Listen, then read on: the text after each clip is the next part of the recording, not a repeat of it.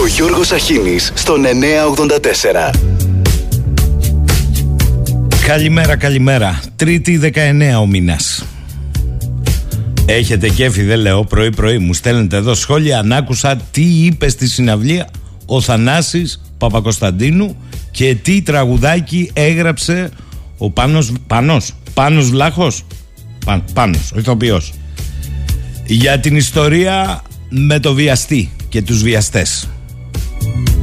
Σας έχω κάτι καλύτερο. Τι ανέρτησε, ανάρτησε ο εξαιρετικός συνάδελφος της πάλε ποτέ σοβαρής ΣΕΡΤ δεκαετία του 80 ο Γιώργος Οδουατζής. Συγγραφέας σήμερα ο ίδιος. Άνευ σχολείου λέει περί δικαιοσύνης ο Γιώργος. Έκλεψε 7 μπουγάτσες 15 και 16 των, του ευρώ και έφαγε 4 μήνες και 10 μέρες με μειωμένο καταλογισμό 60χρονος δράστης οι μπουγάτσες ήταν κατεψυγμένες τις άρπαξε από σούπερ μάρκετ και συνελήφθη το δικαστήριο τον έκρινε ένοχο για κλοπή και βία κατά των υπαλλήλων του σούπερ μάρκετ γιατί αντιστάθηκε κατά τη σύλληψή του. Δέχτηκε όμως ότι τέλεσε τις πράξεις με μειωμένο καταλογισμό. Κατά πλειοψηφία κρίθηκε ένοχος με μειωμένο καταλογισμό χωρίς αναγνώριση οποιοδήποτε άλλου αελαφρυντικού ενώ απορρίφθηκε και το αίτημα της υπεράσπισης περί απόπειρας κλοπής αντικειμένων ευτελούς αξίας και οδηγήθηκε φυσικά στην Ιρκτή. Είναι σαφές ότι στη χώρα αυτή δεν ε, με κυβερνάνε ούτε εξουσιάζουν αρετές και πτυχία, άσπρες κόνες, ρόζα τζέντες και όποιος πιστεύει ότι όλοι οι μεγαλόσχημοι της πολιτικής και του λευκού κολάρου είναι αμέτωχοι σε παιχνίδια νομής λευκής και λιγότερο λευκής σαρκός, μάλλον προσγειώθηκε μόλις σήμερα στη χώρα που τη λένε Ελλάδα. Καλώς ορίσατε και ελπίζουμε να έρχεστε με φιλικές προθέσεις. Κακά είναι τα μαντάτα για όσους αναμένουν να πληρωθούν στο δεύτερο γύρο πληρωμής του Power Pass αυτή τη βδομάδα. Κακά ψυχρά και ανάποδα. Σύμφωνα με τις πληροφορίες, η συντριπτική πλειοψηφία όσων αναμένουν να δουν τα χρήματα στους τραπεζικούς τους λογαριασμούς, περίπου 9 στους 10, έχουν τελικά απορριφθεί.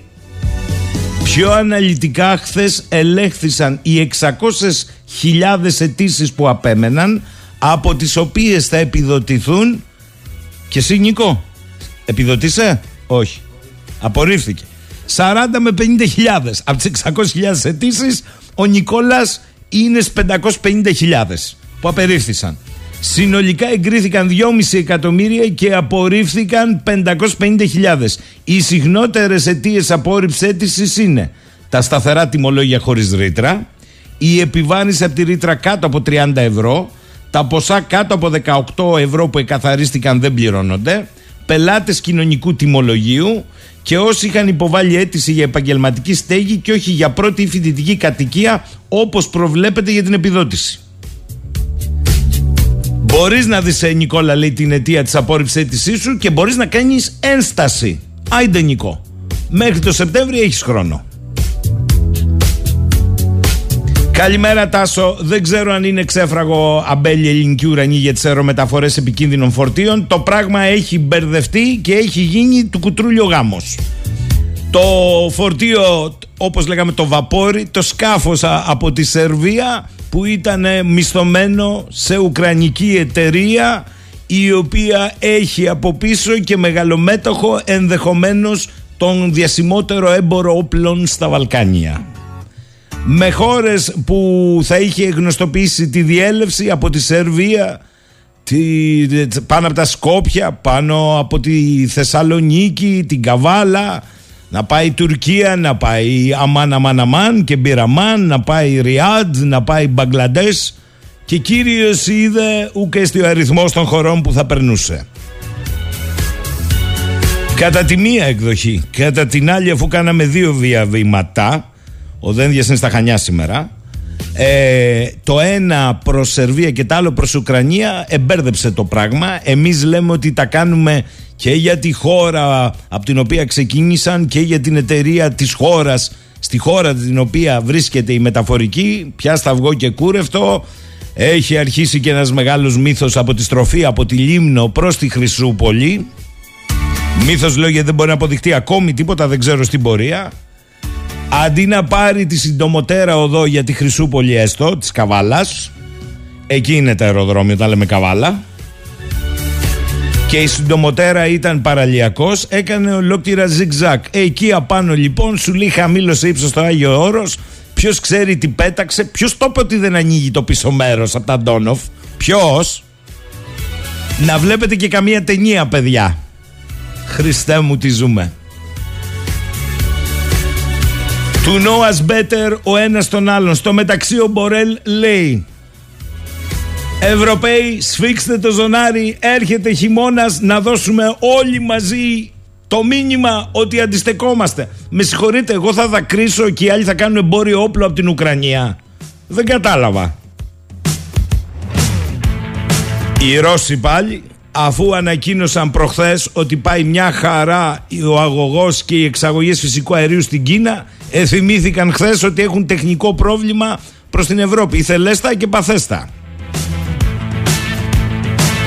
η κυρία Φοντερ Λάιεν για το Σανό ξέρει τίποτα; Διότι βρήκε λίγη εναλλακτική στο Αζερμπαϊτζάν. Αλλά έχω το φίλο μου τον Τάκη, ο οποίος είπε ότι ένας από τους μετόχους της εταιρείας του Αζερμπαϊτζάν του φυσικού αερίου, ο του θαύματος, είναι Ρώσος. Η Λουκόιλ αν θυμάμαι καλά. Δηλαδή από τη μία κυρώσεις και εμπάργκο και από την άλλη θα τα στάζουμε οι Ευρωπαίοι κατά την κυρία Ντελάιεν δια της τεθλασμένης μέσω Αζερμπαϊτζάν. Δεν πάμε καλά. Έχει από όλα ο Μπακτσές να σας πω ότι οι φίλοι εδώ μας στείλανε νέο βίντεο για το τι ακριβώς συμβαίνει με την προώθηση των λεγόμενων τεχνικών τροφών εργαστηρίου. Λέγαμε εμείς ε, για το πώς είχε αυτή την ιστορία προμοτάρει ένα είδωλο η Νικόλ Κίτμαν του Hollywood. Άλλο είδωλο του showbiz τώρα, η Kim Kardashian. Μας στείλαν να δοκιμάζει κρέας in vitro. Καλά πάμε παιδιά. Για τις φωτιές θα τα πούμε στη συνέχεια. Να προσέχετε μόνο. Διότι εδώ πέρα έχει καταντήσει η κατάσταση να μας θεωρούν πολύ φραγκόκοτες.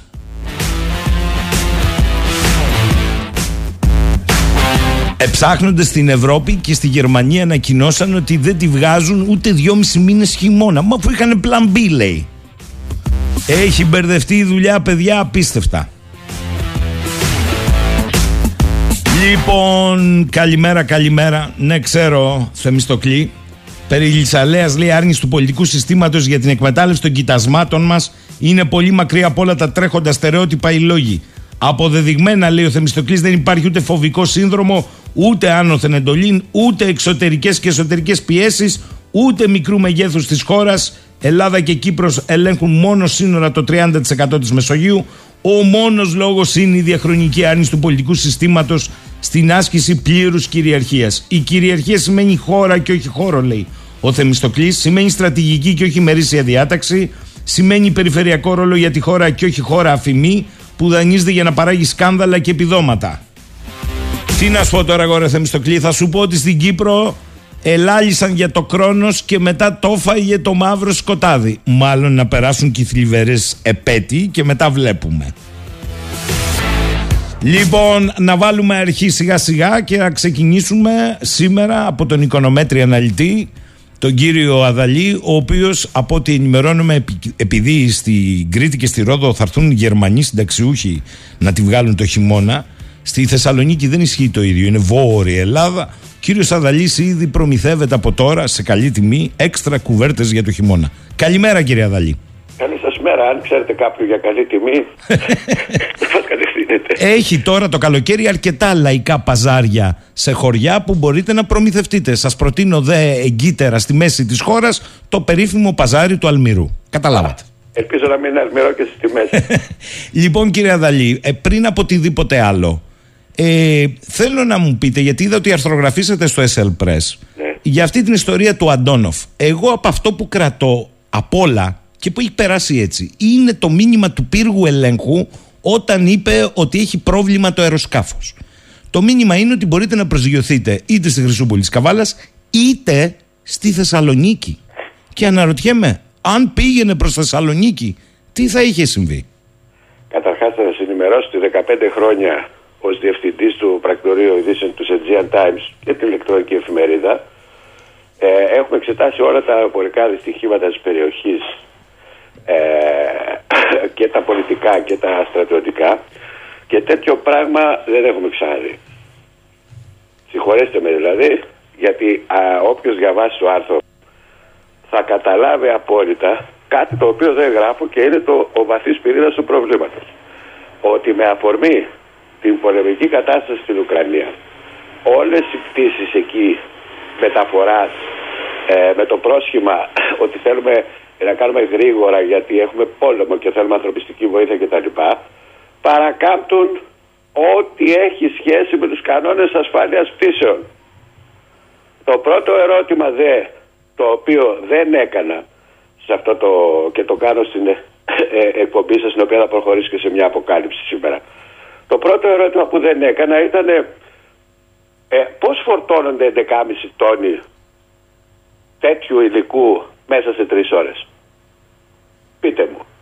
Είχαν στη Σερβία μαζί τον Captain America, τον Hulk και όλους τους Αμερικάνους σούπερ ήρωες και φορτώσαν 11,5 τόνους μέσα σε τρεις ώρες. Τρεις ώρες κύριε Σαχίνη θέλει μόνο η εποπτεία, η επιμελητία και ο έλεγχος από τις αρμόδιες αρχές διότι δεν φορτώνουν φιστίκια και μπανάνες Μάλιστα. Πολεμικό υλικό και επικίνδυνο υλικό. Δεν ξέρουμε τώρα τι ακριβώς είναι το επικίνδυνο υλικό. Είναι έτσι ή δεν είναι; Τέλος πάντων. Ε, είναι έτσι, αλλά επειδή δεν θέλω να μείνουμε σε αυτό το θέμα, έχουμε άλλα. το τελειώσω, λοιπόν, Πάτε πολύ γρήγορα, σας παρακαλώ, σε αυτό που υπονοήσατε και στο άρθρο σας. Θα σα πω κάτι έτσι κατακλείδη. Όποιος θέλει, ας πει να το διαβάσει. Ε, ε, αυτή τη στιγμή 50 χρονών, πόσα αεροσκάφη, 50 χρονών, που πάνε μέσα σε 24-48 ώρες σε τέσσερις χώρες και έχουν μετά προορισμό τον Μπαγκλαντές πετούν πάνω από τα κεφάλια μας. Και η αποκάλυψη είναι η εξής. Δεν πέρασε ένα αεροδρόμιο το αεροσκάφος κύριε Σαχίν και δεν κατανοώ γιατί δεν το συζητάμε. Πέρασε ακριβώς δίπλα σε πολύ χαμηλό ύψος που ο πιλότος, ο συγκυβερνήτης θα το έβλεπε διαγυμνού οφθαλμού γιατί πέρασε δίπλα από άλλο αεροδρόμιο που έχει αεροδιάδρομο μήκος 1,5 χιλιόμετρο. Ποιο ε, διάδρομο, ποιο, ποιο αεροδρόμιο; Αυτό δεν έχω ακούσει. Εσείς δεν ξέρω αν ε, ε, επειδή έχετε κάνει το υπόσχεση το έχετε ακούσει πουθενά να συζητιέται. Και δεν καταλαβαίνω γιατί δεν συζητιέται αυτό το πράγμα. Πρόκειται για ένα αεροδρόμιο που παραλίγο να γινότανε, το ναι. Διεθνές Αεροδρόμιο της Καβάλας. Δεν έγινε για άλλους λόγους. έγινε αυτό τώρα που, που όλοι γνωρίζουμε μέχρι πριν μερικά χρόνια πρόσφατα τώρα έδρευαν εκεί τα πυροσβεστικά πετζετέλ ε, διάφορα τα καναντέρ που είχαμε εδώ και μιλάω για ένα διεθνές αεροδρόμιο αναγνωρισμένο, ενεργό, με call sign, το οποίο το ξέρουν όλοι στην περιοχή, το αεροδρόμιο του Αμυγδαλεώνα. Άρα μου λέτε ότι αν ήταν, που ήταν, τόσο αναγκαστικός ο λόγος προσγείωσης, μπορούσε να κατέβει εκεί. Μα, ε, βέβαια, αφού καταρχάς εκεί υπάρχει η Εγνατία Aviation, η οποία λειτουργεί το αεροδρόμιο. Μάλιστα. Τι δεν συζητάμε τώρα. Δηλαδή, εγώ δεν κατάλαβα, και ε, αυτό είναι μέσα σε χωράφια, και όταν σας λέω το προσπέρασε, γι' αυτό άκουσα που είπατε τους κύκλους που έκανε εκεί, με μία στροφή ελαφρώς προς τα ανατολικά, δεξιά δηλαδή, είχε προσγειωθεί. Ποιος ο λόγος δηλαδή να το πάνε μέσα στα καλαμπόκια και στα χωράφια και να τρέχουν προς την καβάλα; Αυτό δεν το θυμήθηκε κανένας. Η ερώτησή μου σταματώ εκεί γιατί θεωρώ ότι στην παρούσα φάση πρέπει να διευκολύνουμε τις αρχές με ερωτήματα και να μην τους πανικοβάλλουμε. Αλλά ας το δουν και αυτό, διότι άλλο καβάλα πάω ένα αεροπλάνο με 11,5 τόνους βόμβες, άλλο στη Θεσσαλονίκη που λέγανε 1,5 εκατομμύριο πληθυσμό πάνε ένα τέτοιο αεροπλάνο και άλλο το αεροδρόμιο του Αμεγδαλεώνα το οποίο δεν το συζητάει κα, κανείς το οποίο το προσπέρασε ο πιλότος. Μάλιστα. Ε, αυτό μπορεί να τροφοδοτήσει τώρα περαιτέρω σενάρια αν πετάχτηκε τίποτα από το αεροπλάνο. Θα τα δούμε όμως στην πορεία. Ας τα αφήσουμε όμως. Α τα αφήσουμε. Δίνεται όμως ένα κρίσιμο στοιχείο, κατά τη γνώμη μου, που δεν έχει ακουστεί. Φαντάζομαι ότι το ξέρουν οι ειδικοί πρωτίστως. Και μάλλον θα το διερευνήσουν. Θέλω πρώτος, να... πρώτος το ξέρει ο πιλότος και ο πύργο ελέγχου. Σωστό αυτό που λέτε. Πολύ σωστό. Πάμε τώρα στο άλλο, στη μεγάλη εικόνα, διότι έχουν σφίξει για τα καλά τα γάλατα. Ε, και θέλω να ξεκινήσω από κάτι που μου έκανε εντύπωση. Η κυρία Ντελάιεν ανακοίνωσε περιχαρή ότι βρήκαμε εναλλακτική στο Αζερμπαϊτζάν. Εγώ θυμάμαι πριν έξι μήνες που μας λέγατε πω στην εταιρεία του Αζερμπαϊτζάν μετέχει και η ρώσικη Λουκόιλ, αν τη θυμάμαι καλά. Δηλαδή, τι έγινε τώρα, κυρώσεις ε, ευθέως και διατηθελασμένοι θα μπαίνουν στην κάσα του Πούτιν τα λεφτά; Αστείωτε. Καλά το πιάσατε το θέμα. Αστείωτε. Μα δεν είναι στο Σακ 2 που κάποτε στις εκπομπές μας μας λέγανε, θυμάστε, μας λέγανε τα παραμύθια. Τελείωσε το Σάκ 2, δεν έχουν να δώσουν κτλ. Κάτι τέτοια μας λέγανε. Μια χαρά το βλέπω εγώ να δουλεύει. Αλλά φαίνεται ότι είναι πιο ασφαλές αντί για να ψωνίζουμε από τη Ρωσία, να ψωνίζουμε από, το, από τα συνεταιράκια, από τον Αλίγεφ και από τον Ερντογάν. Διότι το κοίτασμα κατά 20% ανήκει στην Τούρκη Πετρόλαιο, κύριε Σαχίνη. Α, μάλιστα. Ε, μάλιστα. Λοιπόν, πιθανόν αυτά τα έχουμε πει εμείς, αλλά πιθανόν επειδή έχουν περάσει πολλά χρόνια να έχουν ξεχαστεί αυτά τα πράγματα. Δηλαδή, ποιο είναι πιο ασφαλές, ας μας πει κάποιος, ανεξάρτητα ιδεολογικών τοποθετήσεων. Ε, Επίσης, ο αγωγός ιδιοκτησιακά ανήκει και στην Τουρκία. Κατά ποσοστό. Έχει λόγο δηλαδή, ε, ε, ε, εκτός ότι εισπράττει τέλη διαμετακόμιση, έχει λόγο και στο άνοιξε κλείσε. Δηλαδή, συγγνώμη τώρα, αν αυτό το πράγμα είναι ενεργειακή ασφάλεια, εντάξει, τι να σας πω τώρα. Εγώ δεν μπορώ να πω κάτι παραπάνω. Α το κρίνει ο κόσμος. Πού οδηγούμαστε λοιπόν κύριε Αδαλή, ε, τουλάχιστον στον μπροστά στον μπροστινό μας, καταρχάς ενεργειακά που οδηγούμαστε αυτό το χειμώνα. Και να σας πω και κάτι, πιστεύετε σοβαρά ότι το τραβήξει η Ρωσία, χάνει και αυτοί οι αγορές; Δηλαδή ναι. είναι τόσο πολλές ποσότητες φυσικού αερίου που δεν μπορεί να τις διοχετεύσει μπαμ και κάτω ομοίως για να τα λέμε όλα σε έξι μήνες όλους στην Κίνα. Δεν γίνεται, ό,τι και να ανοίγει δεν προλαβαίνει. Κοιτάξτε, Άρα... θα, θα σας υπενθυμίσω ότι πριν όταν ξέσπασε η έντονη κρίση στο ενεργειακό πεδίο το Σεπτέμβριο είχαμε λύσεις στη δικιά σας την εκπομπή για κάτι το οποίο το θεώρησαν οι Αμερικάνοι πραξικόπημα. Ποιο ήταν αυτό το πραξικόπημα; Η συμφωνία του Πούτιν με τον, ε, Ρώσο, με τον Ινδό ομόλογο του για ε, μια νέα σύνδεση και μια νέα δημιουργία εφοδιαστικής αλυσίδας από το λιμάνι της Μαύρης Θάλασσας στο Ρομποροσίς στην Ινδία η οποία εκτός από οικονομική συμφωνία που αφορούσε πετρέλαιο και φυσικό αέριο είχε και στρατιωτικό βραχίωνα μιας και προέβλεπε ε, την κατασκευή ε, ναυπηγείων για καθέλκυση υψηλής τεχνολογίας πλοίων για το Ινδικό ναυτικό και 400.000, παραγωγή 400.000 καλάσνικο σε εργοστάσιο που θα φτιαχνόταν στην Ινδία. Και επίσης κατασκευή συστοιχειών S400 ρωσικών πάλι στην Ινδία. Και το θεώρησε Αμερικάνοι πραξικόπημα και μετά άρχισαν να γρήγορουν τα πάντα. Τα πάντα. Τώρα λοιπόν επανέρχεται αυτή η είδηση και την ξαναβλέπουν. Αλλά τώρα είναι αργά. Τώρα έχει ξεσπάσει πόλεμος. Και απαντώντας στο, στο ερώτημά σας είναι ότι υπάρχει μακρύς δρόμος μπροστά. Ακόμα και αύριο, αν τελειώσουν όλα, ξέρετε, αυτή η χαρακιά που έχει δημιουργηθεί στις οικονομίες του πλανήτη δεν επουλώνεται με το θα πάμε στην ειρήνη και όλα καλά. Θέλει χρόνια για να επουλωθεί. Αλλά εδώ δεν βλέπουμε κανέναν να κινείται προς την πλευρά της ειρήνης.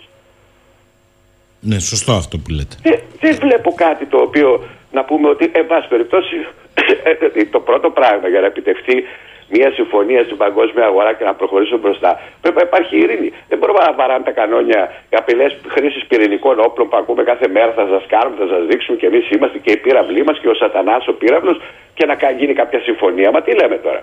Ούτε θα προχωρήσει η οικονομία μπροστά και έτσι θα είναι τα πράγματα.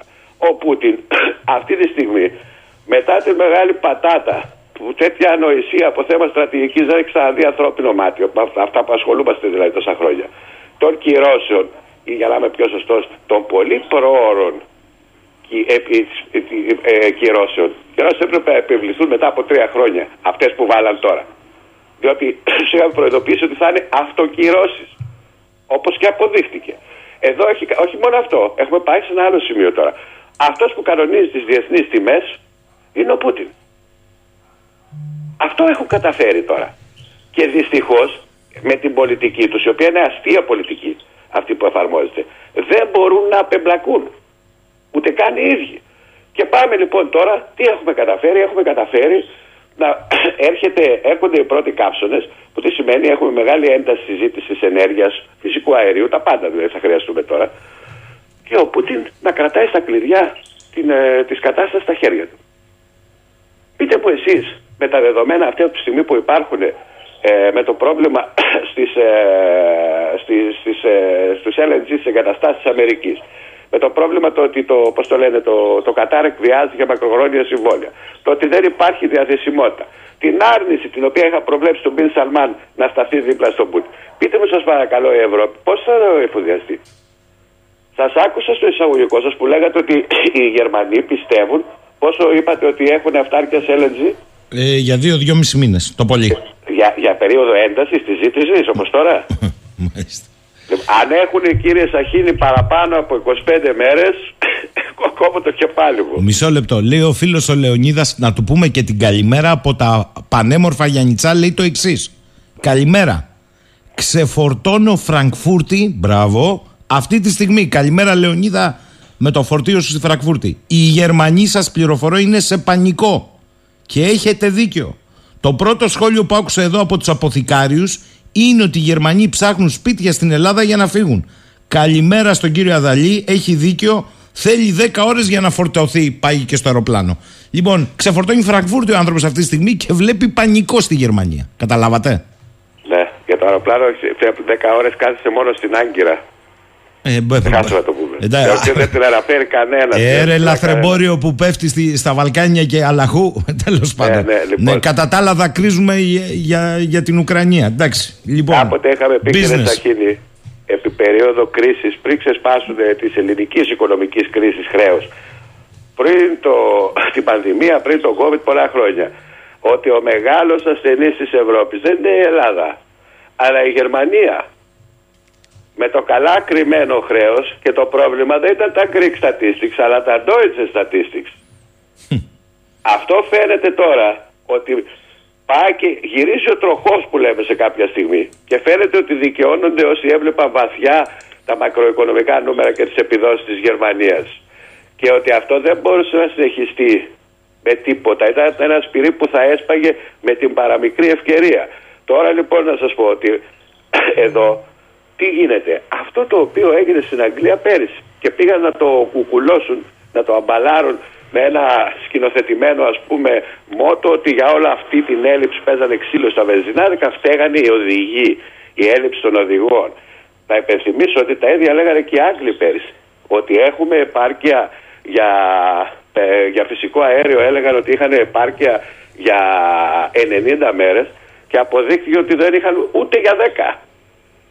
Μάλιστα. Ούτε για 10. Λοιπόν, το ίδιο κάνουν τώρα και στη Γερμανία, οι οποίοι ακόμα και σήμερα που συζητάμε, αρνούνται να τρέξουν τα σχεδιαγράμματα, τη ροή, το timeline του έργου, του έκτακτου έργου του LNG που εμπλέκεται και ένας φοπλιστής ως ε, επενδυτής, ως, όχι επενδυτής, ως πάροχος των ε, πλωτών πλατφορμών αποθήκευσης, δεν δέχονται να το τρέξουν έτσι όπως πρέπει. Προφανώς διότι αυτοί έχουν ακόμα στο μυαλό τους, ξέρετε τι, το Nord Stream 1, το Nord Stream 2 και το Nord Stream 3, τον οποίο θέλουν να φέρουν, ανα, πώς θα το πούμε, σαν, σαν, σαν καταιγιστική και έκτακτη λύση. Δεν έχουν ξεκολλήσει ακόμα και σήμερα οι Γερμανοί από τα όνειρα της θερινής νυχτός και ακόμη δεν έχουν σπεύσει να καταργήσουν την απόφαση τους που τι λέει; Αποσύρουμε όλους τους σταθμούς πυρηνικής ενέργειας. Ούτε αυτό δεν κάνουν. Ε, ξέρετε κάτι, ναι. ε, έτσι εξηγείται γιατί με έναν τρόπο ε, συνεννοούνται και με την Τουρκία να γαβγίζει προς τα δω όταν εμείς ναι. πάμε να συζητήσουμε κάτι για τα κοιτάσματα. Έχω μια παρέμβαση με μήνυμα ναι. του εκλεκτού κυρίου Μπασιά, άλλοτε προέδρου της ΕΔΕΗ, ο οποίος λέει λάβετε υπόψη σας τι θα γίνει με τα δύο δάνεια που είναι να πληρωθούν από την Gazprom πολύ σημαντική πληροφορία, σε δανειστές της σήμερα. Μία μέρα πριν από τις 20 και 21 Ιουλίου που είναι το τελεσίγραφο. Μήπως λέει ο κύριος Μπασιάς η Ευρωπαϊκή Ένωση με αγορά φυσικού αερίου την επόμενη εβδομάδα το εμφανίσει ως λύση για να γλιτώσουμε τα επισφαλή τάχα μου δίθεν δάνεια της Gazprom; Απόλυτα σωστός λέει ο κύριος Αδαλής για τα δικαιώματα της Τουρκίας στο ΝΤΑΠ και της Ρωσίας στο ΣΑΚ Ευχαριστώ τον κύριο Μπασιά. Αυτό που θέλω να πω, ε, να σχολιάσω δηλαδή στην παρέμβαση, το οποία συμφωνώ, είναι ότι ξέρετε, πάλι είχαμε πει ε, ότι, ακούστε, πτώχευση μετά από απαγόρευση δεν υπάρχει. Αυτό να το βάλουμε καλά στο μυαλό μας. Έχουμε ένα. Ε, τώρα τι παιχνίδι παίζεται εδώ και μήνες. Εδώ η Ρωσία έχει συναλλαγματικά διαθέσιμα λόγω των κυρώσεων, των SWIFT και όλα αυτά τα οποία αρνούνται ε, της δέσμευσης των περιουσιακών του στοιχείων στο εξωτερικό, όλο αυτό το, το σκηνικό, το πακέτο των κυρώσεων, ουσιαστικά να πούμε αυτό το οποίο λέει και ο κύριος Μπασιά στην παρέμβασή του. Τι στόχο έχουν, να προκαλέσουν πτώχευση στη ρωσική οικονομία. Ναι, η αλλά... αδυναμία πληρωμής και αυτά τώρα είναι πικροποσά, έτσι. Δηλαδή, Κύριε Αδαλή, καταλάβατε πώς το λέει ο κύριος Μπασιά. Μήπως είναι όλοι μαζί στο κόλπο; Εσείς το είπατε το εμφανίσουν οι Γερμανοί. Οι Γερμανοί. Ναι. Ω έκτακτη ανάγκη. Εδώ να εμφανιστεί αλλιώς. Παιδιά μας χρωστάνε, χρωστάνε, εν πάση περιπτώσει, η Gazprom. Ε, βρήκαμε τρόπο να μην χαθούν τα χρωστούμενα, τα πήραμε σε φυσικό αέριο. Καταλάβατε και να εμφανιστεί ότι δεν παραβιάζουμε και τις κυρώσεις. Στο θέατρο του παραλόγου. Αυτό ναι, περιγράφει. Ε, ε, εκεί έχουμε πάει. Έχει, ε, έχουμε πάει σε θέατρο του παραλόγου. Δηλαδή, ποιος άνθρωπος, οικονομολόγος, πιστεύει ότι όταν κάποιος σου απαγορεύσει την πρόσβαση στα μετρητά, και εσύ ενώ έχεις λεφτά δεν μπορείς να εκτελέσεις αυτή την πράξη ότι πτωχεύεις. Κανένας δεν το πει. Η πτώχευση που κανονικά έγινε η πτώχευση τον προηγούμενο μήνα είναι αυτό που ονομάζουν στην οικονομία ακαδημαϊκή και δεν επηρεάζει αυτά που λένε. Αυτό το πράγμα δεν μπορεί να συνεχιστεί για πολύ. Και ξέρετε γιατί, γιατί το έχουν πιάσει όλοι πλέον το μήνυμα και το δούλευα το μεγάλο. Αυτά τα ποσά κυρίως αφορούν ανθρώπους που δάνεισαν στη Ρωσία.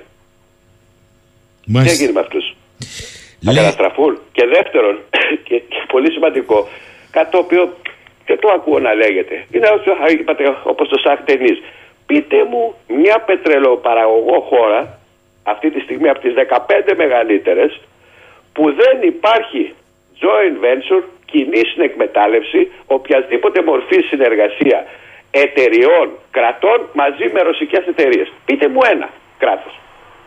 Πού δεν είναι οι, οι Ρώσοι. Και το δούλεμα που πολύ σωστά έχει πιάσει και έχετε πιάσει εσείς και καταλαβαίνει πολλοί κόσμος είναι στο εξής σημείο. Δηλαδή, όταν λένε θα κάνουμε κυρώσεις στο ρωσικό πετρέλαιο, θα κάνουν ας πούμε και στις κοινοπραξίες στο Ιράκ, στο Ιράν, που είναι και οι Ρώσοι μέσα. Πώς θα το κάνουν αυτό; Όχι, θα σας πω. Όπως το είπε ο κύριος Μπορέλ, που μου λέει εδώ ένας ακροατής.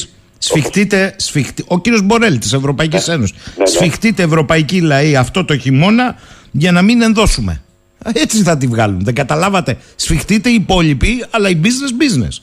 Τελικά εγώ αυτό που καταλαβαίνω είναι ότι από την αύξηση ε, των φόρων των καυσίμων. Γιατί με τις τιμές ψάχνονται οι φόροι. Το ξεχνάμε αυτό. Σωστό και αυτό. Από την αύξηση των φόρων του ηλεκτρικού ρεύματος. Δηλαδή, να καταλάβετε, είμαστε η μοναδική χώρα ίσως η οποία έχει έμεσο φόρο, τον ειδικό φόρο κατανάλωσης στα καύσιμα, στον οποίο πάνω σε αυτόν υπολογίζει και ΦΠΑ. Ακούστε, ακούστε τώρα πράγματα. Δηλαδή φόρος πάνω στο φόρο στα κάψιμα.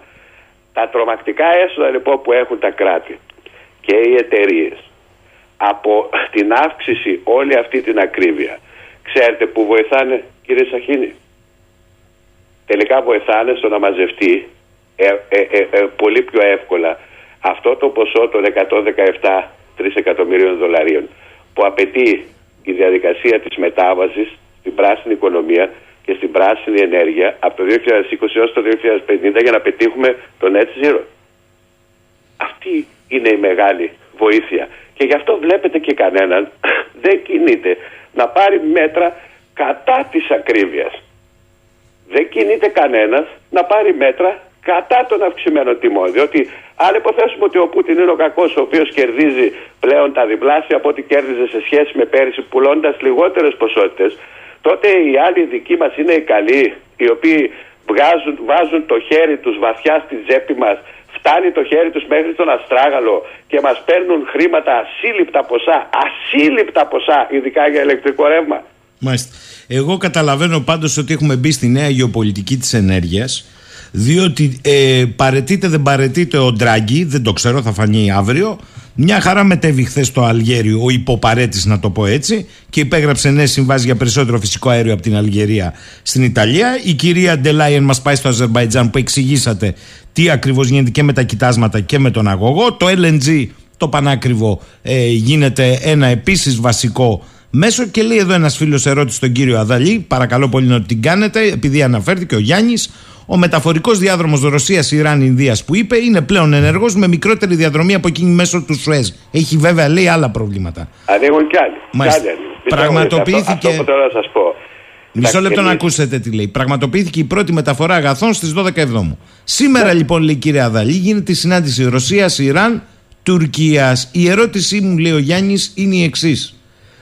Κύριε Αδαλή, αυτή η συνάντηση έχετε περαιτέρω πληροφόρηση αφορά τι, ενέργεια, κάτι άλλο; Θα δούμε την Τουρκία οριστικά να κλειδώνει και μήπως το ΝΑΤΟ τώρα δεν χρειάζεται άλλο παράδειγμα βλέποντας αυτή τη συνάντηση. Η πολιτική της Ρωσίας δεν, ε, δεν, είναι, δεν απομονώνει το ένα με το άλλο.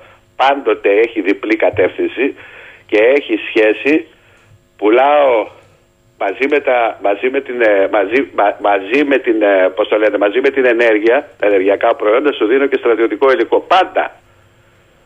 Πάντοτε το κάνει αυτό το πράγμα. Και όχι μόνο η Ρωσία. Οι περισσότεροι το κάνουν αυτό το πράγμα. Εκτός τι ιδιωτικές, τι super major πολυεθνικές εταιρείες, οι οποίες δεν το κάνουν τουλάχιστον φανερά.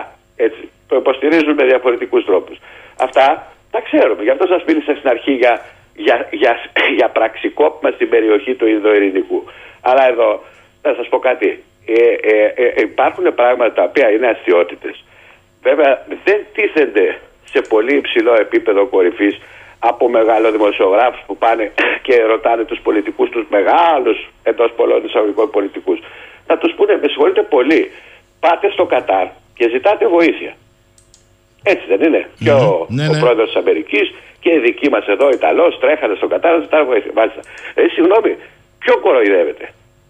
Στη Ροσνέφτ που δεν επιβάλλατε καμία, καμία κύρωση στον Κέργα Στρέντερ όσο ήταν πρόεδρος. Δεν συμμετέχει το Κατάρ δια της κρατικής εταιρείας με δύο θέσεις στο ΔΣ της Ροσνέφτ. Μισό λεπτό δηλαδή. Φεύγουμε από τη Ρωσία και απλά πάμε σε υπερσημάχους της Ρωσίας. Έχουμε παλαβώσει τελείως. Τι λέμε τώρα, δηλαδή ε, οι, οι υπόλοιποι που βλέπετε εδώ, ας πούμε, η Λιβύη, τι είναι; Ε, δηλαδή δεν πρέπει να συζητήσουμε αυτό το απίστευτο θέμα που έχει συμβεί εκεί. Ο Χαφτάρ να ελέγχει τις πετρελαιοπηγές και η αντίπαλη ομάδα που σπαράσσονται να, να έχει τις, ε, τα έσοδα που βάζει στις τράπεζες. Και όποτε θέλει, όποιος θέλει εκεί πέρα μπορεί να πει κλείνω την ε, παραγωγή 1,2 εκατομμυρίων βαρελιών κάθε, μέ, κάθε μέρα που βγάζει η Λιβύη. Αυτή είναι η δυναμική της μέχρι σήμερα και να ρίξει στη μέσα ένα 10%. Έχει γίνει δύο φορές μέσα σε 6 μήνες.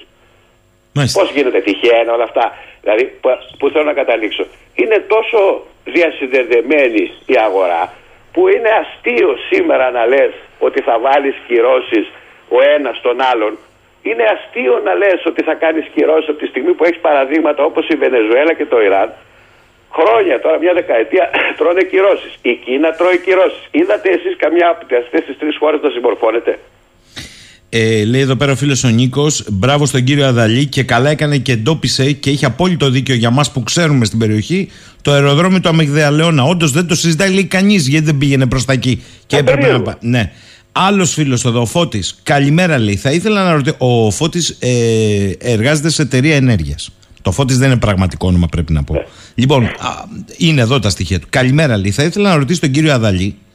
Γνωρίζει αν στην Ευρώπη γίνονται, όπως σας είπα χθες, προαγορές με τη χονδρική τιμή μεγαβατόρας πάνω από 600 ευρώ; Σας δίνω επίσης λέει και μια πρώτη ενημέρωση μέσα από μέσα. Οι ρήτρες αποδέσμευσης, τα γνωστά πέναλτι, δεν θα υπάρχουν πια στα συμβόλαια των καταναλωτών. Η ρήτρα τέα θα υπάρχει κανονικά, αλλά δεν θα είναι αποτυπωμένη στα τιμολόγια. Θα είναι όμως τον υπολογισμό της κιλοβατόρας από τους παρόχους. Ανακαλύφθηκε νέο κόλπο για να μην φεύγει ο πελάτης και αυτό θα λέγεται συνδρομή που θα προκαταβάλει. Καλημέρα σας λέει και τα λέμε ο Φώτης. Πείτε μου γι' αυτό. Μας είπε και το τρίκ που θα γίνεται. Πείτε μου, μήπως έχετε ακούσει εσείς κάτι για προαγορές με χοντρική τιμή μεγαβατόρας πάνω από 600 ευρώ; Ε, όλοι τα ακούμε αυτό. Όλοι τα ακούμε αυτό. Ε. Όχι τα ακούω αυτό. αυτό. Αυτό είναι ένα θέμα από μόνο του κύριε Σαχή. Πρέπει το κογλυφία στα ανάγνωσμα καταλαβαίνω εγώ γίνεται. Τώρα, τώρα δεν θα προλάβουμε. Δηλαδή εκεί υπάρχει μια κομπίνα τεραστίων διαστάσεων στην οποία δεν κερδίζουν όλοι όπως λάθος πιστεύουν. Ή τέλος πάντων δεν κερδίζουν όλοι το ίδιο. Ο μεγαλύτερος κερδισμένος από αυτή την ιστορία είναι όσοι διαχειρίζονται και εκμεταλλεύονται ηλιακά πάρκα και αιωλικά πάρκα. Δεν έχουν κανένα λειτουργικό κόστος. Δεν χρειάζεται κανένα καύσιμο να δουλέψουν. Η φυσά αέρας χειρίζουν. Έχει ήλιο, αποδίδουν. Αυτό που, αυτό που, που κερδίζουν είναι ότι επειδή η, η, η, η τιμή βγαίνει από το ακριβότερο που εισάγεται στο, στο μείγμα που είναι συνήθως το φυσικό αέριο. Το φυσικό αέριο ε, φανταστείτε τώρα με τέτοιες πανάκριβες τιμές φυσικού αέριου πόσο κερδίζουν οι άλλοι. Στου οποίου δεν μιλάει κανένας μεταξύ. Κανένας δεν μιλάει, τίποτα δεν λένε. Ε... Βέβαια, εγώ θα σας πω ναι να σας πω, μια και κάνατε αυτή την ερώτηση, ότι το δόγμα που έχει καταντήσει θρησκεία αυτό το πράγμα, το οποίο δεν με βρίσκει με ένα, ε, δεν διαφωνώ, απλά τώρα δεν μπορεί να γίνει, μπορεί να γίνει μετά από 50-60 χρόνια. Τώρα αυτή τη στιγμή οδηγεί ανάποδα, οδηγεί στην καταστροφή και επισήμως πλέον. Ο νούμερο ένα, ε, η νούμερο ένα χώρα που είχε άριστο δίκτυ διεθνώς, το, το μεγαλύτερο δίκτυ σε, ε, σε ESG rate, δηλαδή σε, σε βαθμολογία, ήταν η Σρι Λάγκα. Και η Σρι Λάγκα είναι το πρώτο θύμα του ανόητου και ανισόρροπου και ανεδαφικού αυτού δόγματος προσπαθούν να μας επιβάλλουν. Είναι το πρώτο θύμα μιας πράσινης μετάβασης έξαλλης ανεδαφικής ουτοπικής. Και δεν το λένε διότι φοβούνται τις τάσεις, φοβούνται καρκέρες, φοβούνται πολλά. Αλλά αυτή είναι και η αλήθεια. Και παρόλα, παρότι, προσέξτε να σας πω και το πιο εξωφρενικό ποιο είναι, παρότι η Σρι Λάγκα έχει πέσει, έχει διαλυθεί, ξέρουμε όλοι, τα είδαμε τι γίνεται εκεί πέρα, είναι, εξακολουθεί να παραμένει τέταρτη στον πίνακα σήμερα. Με τα κριτήρια, τα περιβαλλοντολογικά διακυβέρνησης και δεν σημαίνει. Ξέρετε τι έγινε με, το, με την Deutsche Welle και την BBC μιας και, είπατε, και το BBC μιας και είπατε Σρι Λάγκα. Εντόπισαν ότι είχε κατεβεί από την επίσημη σελίδα της Παγκόσμιας Τράπεζας η ομιλία του Ανατραπέντα. Ναι. Μόλις ανατράπηκε την κατεβάσαν αρρωνάνων που ήταν για αυτά, για την πράσινη ανάπτυξη. Την εντόπισε ναι. η Deutsche Welle και η BBC και αναγκάστηκαν να την επαναφέρουν. Ε, μα τώρα εντάξει, δηλαδή, κοίταξε, πρέ, άμα κάνεις δουλίτσες, πρέπει να τις κάνεις μέχρι τέλος. Δηλαδή δεν δε φροντίσανε, δηλαδή μας έχουν για τόσο ας πούμε κουτορνίσια που δεν φροντίσανε να κρύψουν αυτό το ίχνος από το Wayback Machine. Υπάρχει τέτοιος τρόπος, το έχει εύκολος, θέλει και λεφτάκια, αλλά εν πάση περιπτώσει γίνεται. Ούτε αυτό δεν φροντίσανε να κάνουν. Είναι δυνατό το 18, υπενθυμίζω, η οικογένεια Ρατζαπάξε, γιατί κάποιοι πήγαν να πουλήσουν ένα παραμύθι πάλι εχθές, μόλις δημοσιεύτηκε το άρθρο μου στο SL Press. Η οικογένεια Ρατζαπάξα είναι δυναστεία προέρχεται, προέρχονται ως δυναστεία από τον εμφύλιο πόλεμο που είχαν εκεί και είχαν νικήσει τους Σταμίλ. Και ήταν ο ένας ο αδερφός ήταν πρόεδρος και ο άλλος, ο Κονταμπάια, ήταν πρωθυπουργός. Λοιπόν το 18 ως πρωθυπουργός την έδωσε αυτή τη συνέντευξη, την περίφημη και όλοι του δίνανε συγχαρητήρια και μετά από ένα χρόνο, ενάμιση έφυγε ο αδερφός και μπήκε αυτός πρόεδρος. Αλλά όλα αυτά τα χρόνια αυτός είχε την υποπτία και αυτός είχε την Ινδί την ακτιβίστρια, τη Βαντάνα Σίβα, με την οποία ήθελε άκουσον, άκουσον να κάνει την, ε, την, ε, πώς το λένε, την 100% ε, παραγωγή ρεύματος από ΑΠΕ και όλη τη γεωργική παραγωγή να την κάνει βιολογική. Καταργώντας με νόμο την, τα χημικά λιπάσματα όταν η χώρα κατά 95% παρήγαγε, πώς το λένε, ε, προϊόντα με χρήση χημικών λοιπασμάτων. Έτσι τεινάζει την μπάνκα στον αέρα. Του τάξανε λαγούς με πετραχίλια, τον βάλαν σε αυτόν τον δρόμο, τους κάναν πειραματόζω και ξέρετε ποιο ήταν το αποτέλεσμα; Το αποτέλεσμα ήταν 22 εκατομμύρια άνθρωποι έμειναν έχουν να φάνε. Γιατί; Πως, πως, όλα αυτά πάνε αλυσίδα, η χώρα, το τσάι και οι λάδε, πιστεύω το έχετε ακούσει έτσι.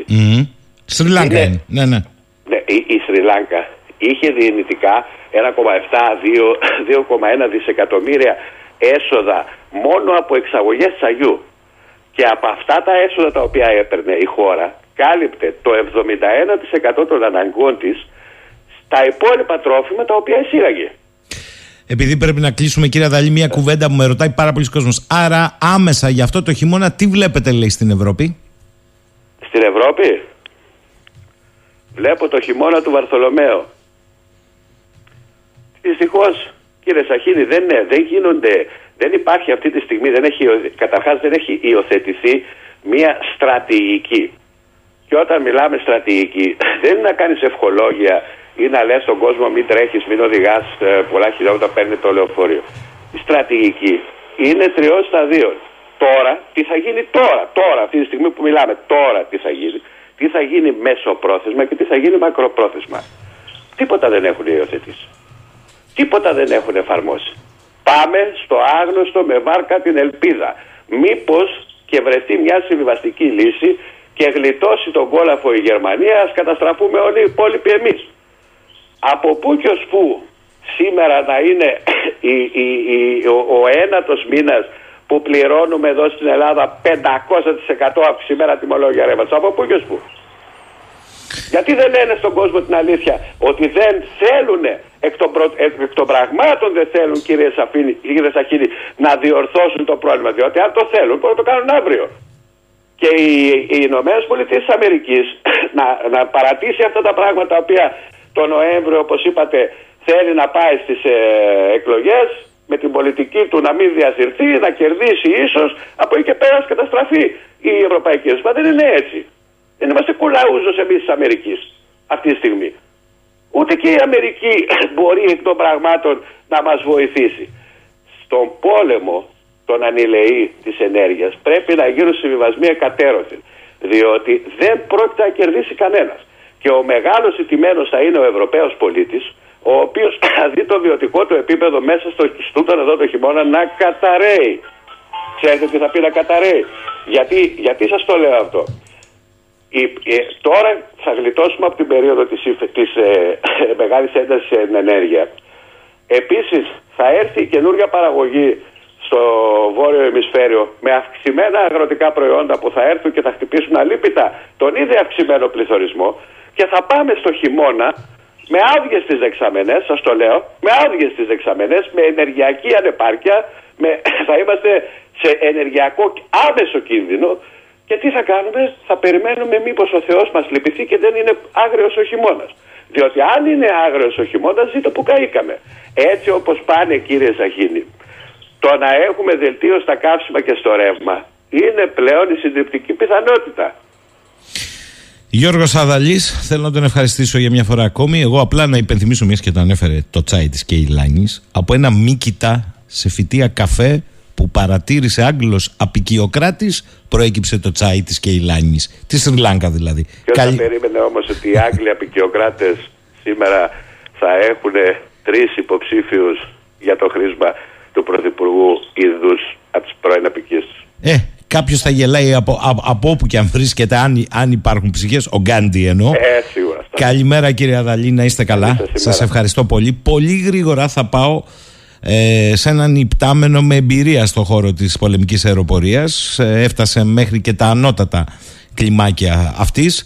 Ε, τον ε, συμπατριώτη μας εδώ, τον κύριο Θανάση Παπα-Νικολάου. Πολύ γρήγορα του ζήτησα ένα σχόλιο, έτσι έχοντας αυτό το τριήμερο με την περίεργη πτήση του Αντόνοφ ε, και τώρα με βάση αυτό που είπε ο κύριος Σαδαλής, που δεν είχε ακουστεί, η αλήθεια είναι αυτή και βλέπω το επιβεβαιώνουν κάτοικοι της περιοχής, ότι υπήρχε και άλλο αεροδρόμιο εγκύτερα στην προσπάθεια και είναι απορίας άξιων γιατί δεν αναδείχθηκε, ο Αμυγδαλεώνα δηλαδή, το οποίο είναι ενεργό, ενεργό παρακαλώ αεροδρόμιο, όπως είπε, διεθνές, και το επιβεβαιώνουν και κάτοικοι της περιοχής. Απλά δεν χρησιμοποιείται όπως η Χρυσούπολης. Υπάρχουν πολλά ερωτηματικά. Εν πάση περιπτώσει, κύριε Παπα-Νικολάου, καλημέρα.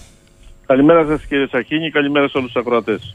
Για πείτε μου, τι, τι πρέπει τελικά από όλο αυτό τον καταιγισμό των πληροφοριών να καταλάβουμε στο κομμάτι βεβαίως που σας αναλογεί και που έχει σχέση με τις πτήσεις. Πέρα από το ότι καταλάβαμε ότι πάνω από τα κεφάλια μας μπορεί να ύπτανται διάφορα περίεργα ώρα λαθρεμπόρια επικίνδυνων υλικών. Καταρχάς να διευκρινίσουμε κάτι, να ξεκινήσουμε από το, το διάβημα που έγινε από τη χώρα προς την ε, Σερβία, Ναι. στην ε, Ουκρανία, ότι ήταν ένα διάβημα μόνο για το Θεαθήνη, δεν είχε καμία ουσία. Και απορώ γιατί, τε- γιατί έγινε τελικά. Ε, δεν είναι υποχρεωμένη ε, η εταιρεία και το αεροπλάνο να, γράψ, να, να δώσουν ακριβή στοιχεία της μεταφοράς του υλικού που έχουν, δεν προβλέπεται από πουθενά. Απλά στο σχέδιο πλήρωσης όπως ανεγράφει dangerous goods, ε, επικίνδυνα υλικά, αυτό και μόνο ήταν αρκετό για να, έχει υπόψη, να έχουν υπόψη οι χώρες από τις οποίες θα διέλθει το αεροπλάνο. Ναι. Ε, άρα ε, από εκεί και πέρα αν εξετάσουμε το θέμα της πτήσης και της συμπεριφοράς ε, και της κίνησης του ίχνους του αεροσκάφους θα δούμε ότι ε, έγιναν απανοτά λάθη από τον κυβερνήτη από το πλήρωμα. Γι' αυτό φτάσαμε στο σημείο να επιστρέψει πίσω, το, α, καταρχάς να, να αναφέρει αργά τα προβλήματα που έχει. Δεν δικαιολογείται δηλαδή το ίχνος και η στροφή προς τα πίσω να πάει προς τη Σερβία πάλι και οι χρόνοι που έδωσε αναφορές στον, ε, στα, στα, στους σταθμούς εδάφους της ε, Ελλάδος. Φαίνεται ότι ε, ενώ θα έπρεπε να στρέψει κατευθείαν αριστερά να πάει προς τη Χριστούπολη για κάποιους λόγους δεν το έκανε. Οι λόγοι θα μπορούσαν ε, να ήταν είτε διότι πίστευε ότι μπορούσε να προλάβει να γυρίσει άρα λαθασμένη εκτίμηση είτε διότι κάτι άλλο υπήρχε στο φορτίο που ήθελε να το αποφύγει. Αλλά το πιο πιθανό για μένα είναι ότι ε, έχοντας τέτοια βλάβη, εάν έμενε στη Χρυσούπολη, ενδεχομένως να παρέμενε εκεί το αεροπλάνο για πολλούς μήνες, που σημαίνει πολλά έξοδα για την εταιρεία.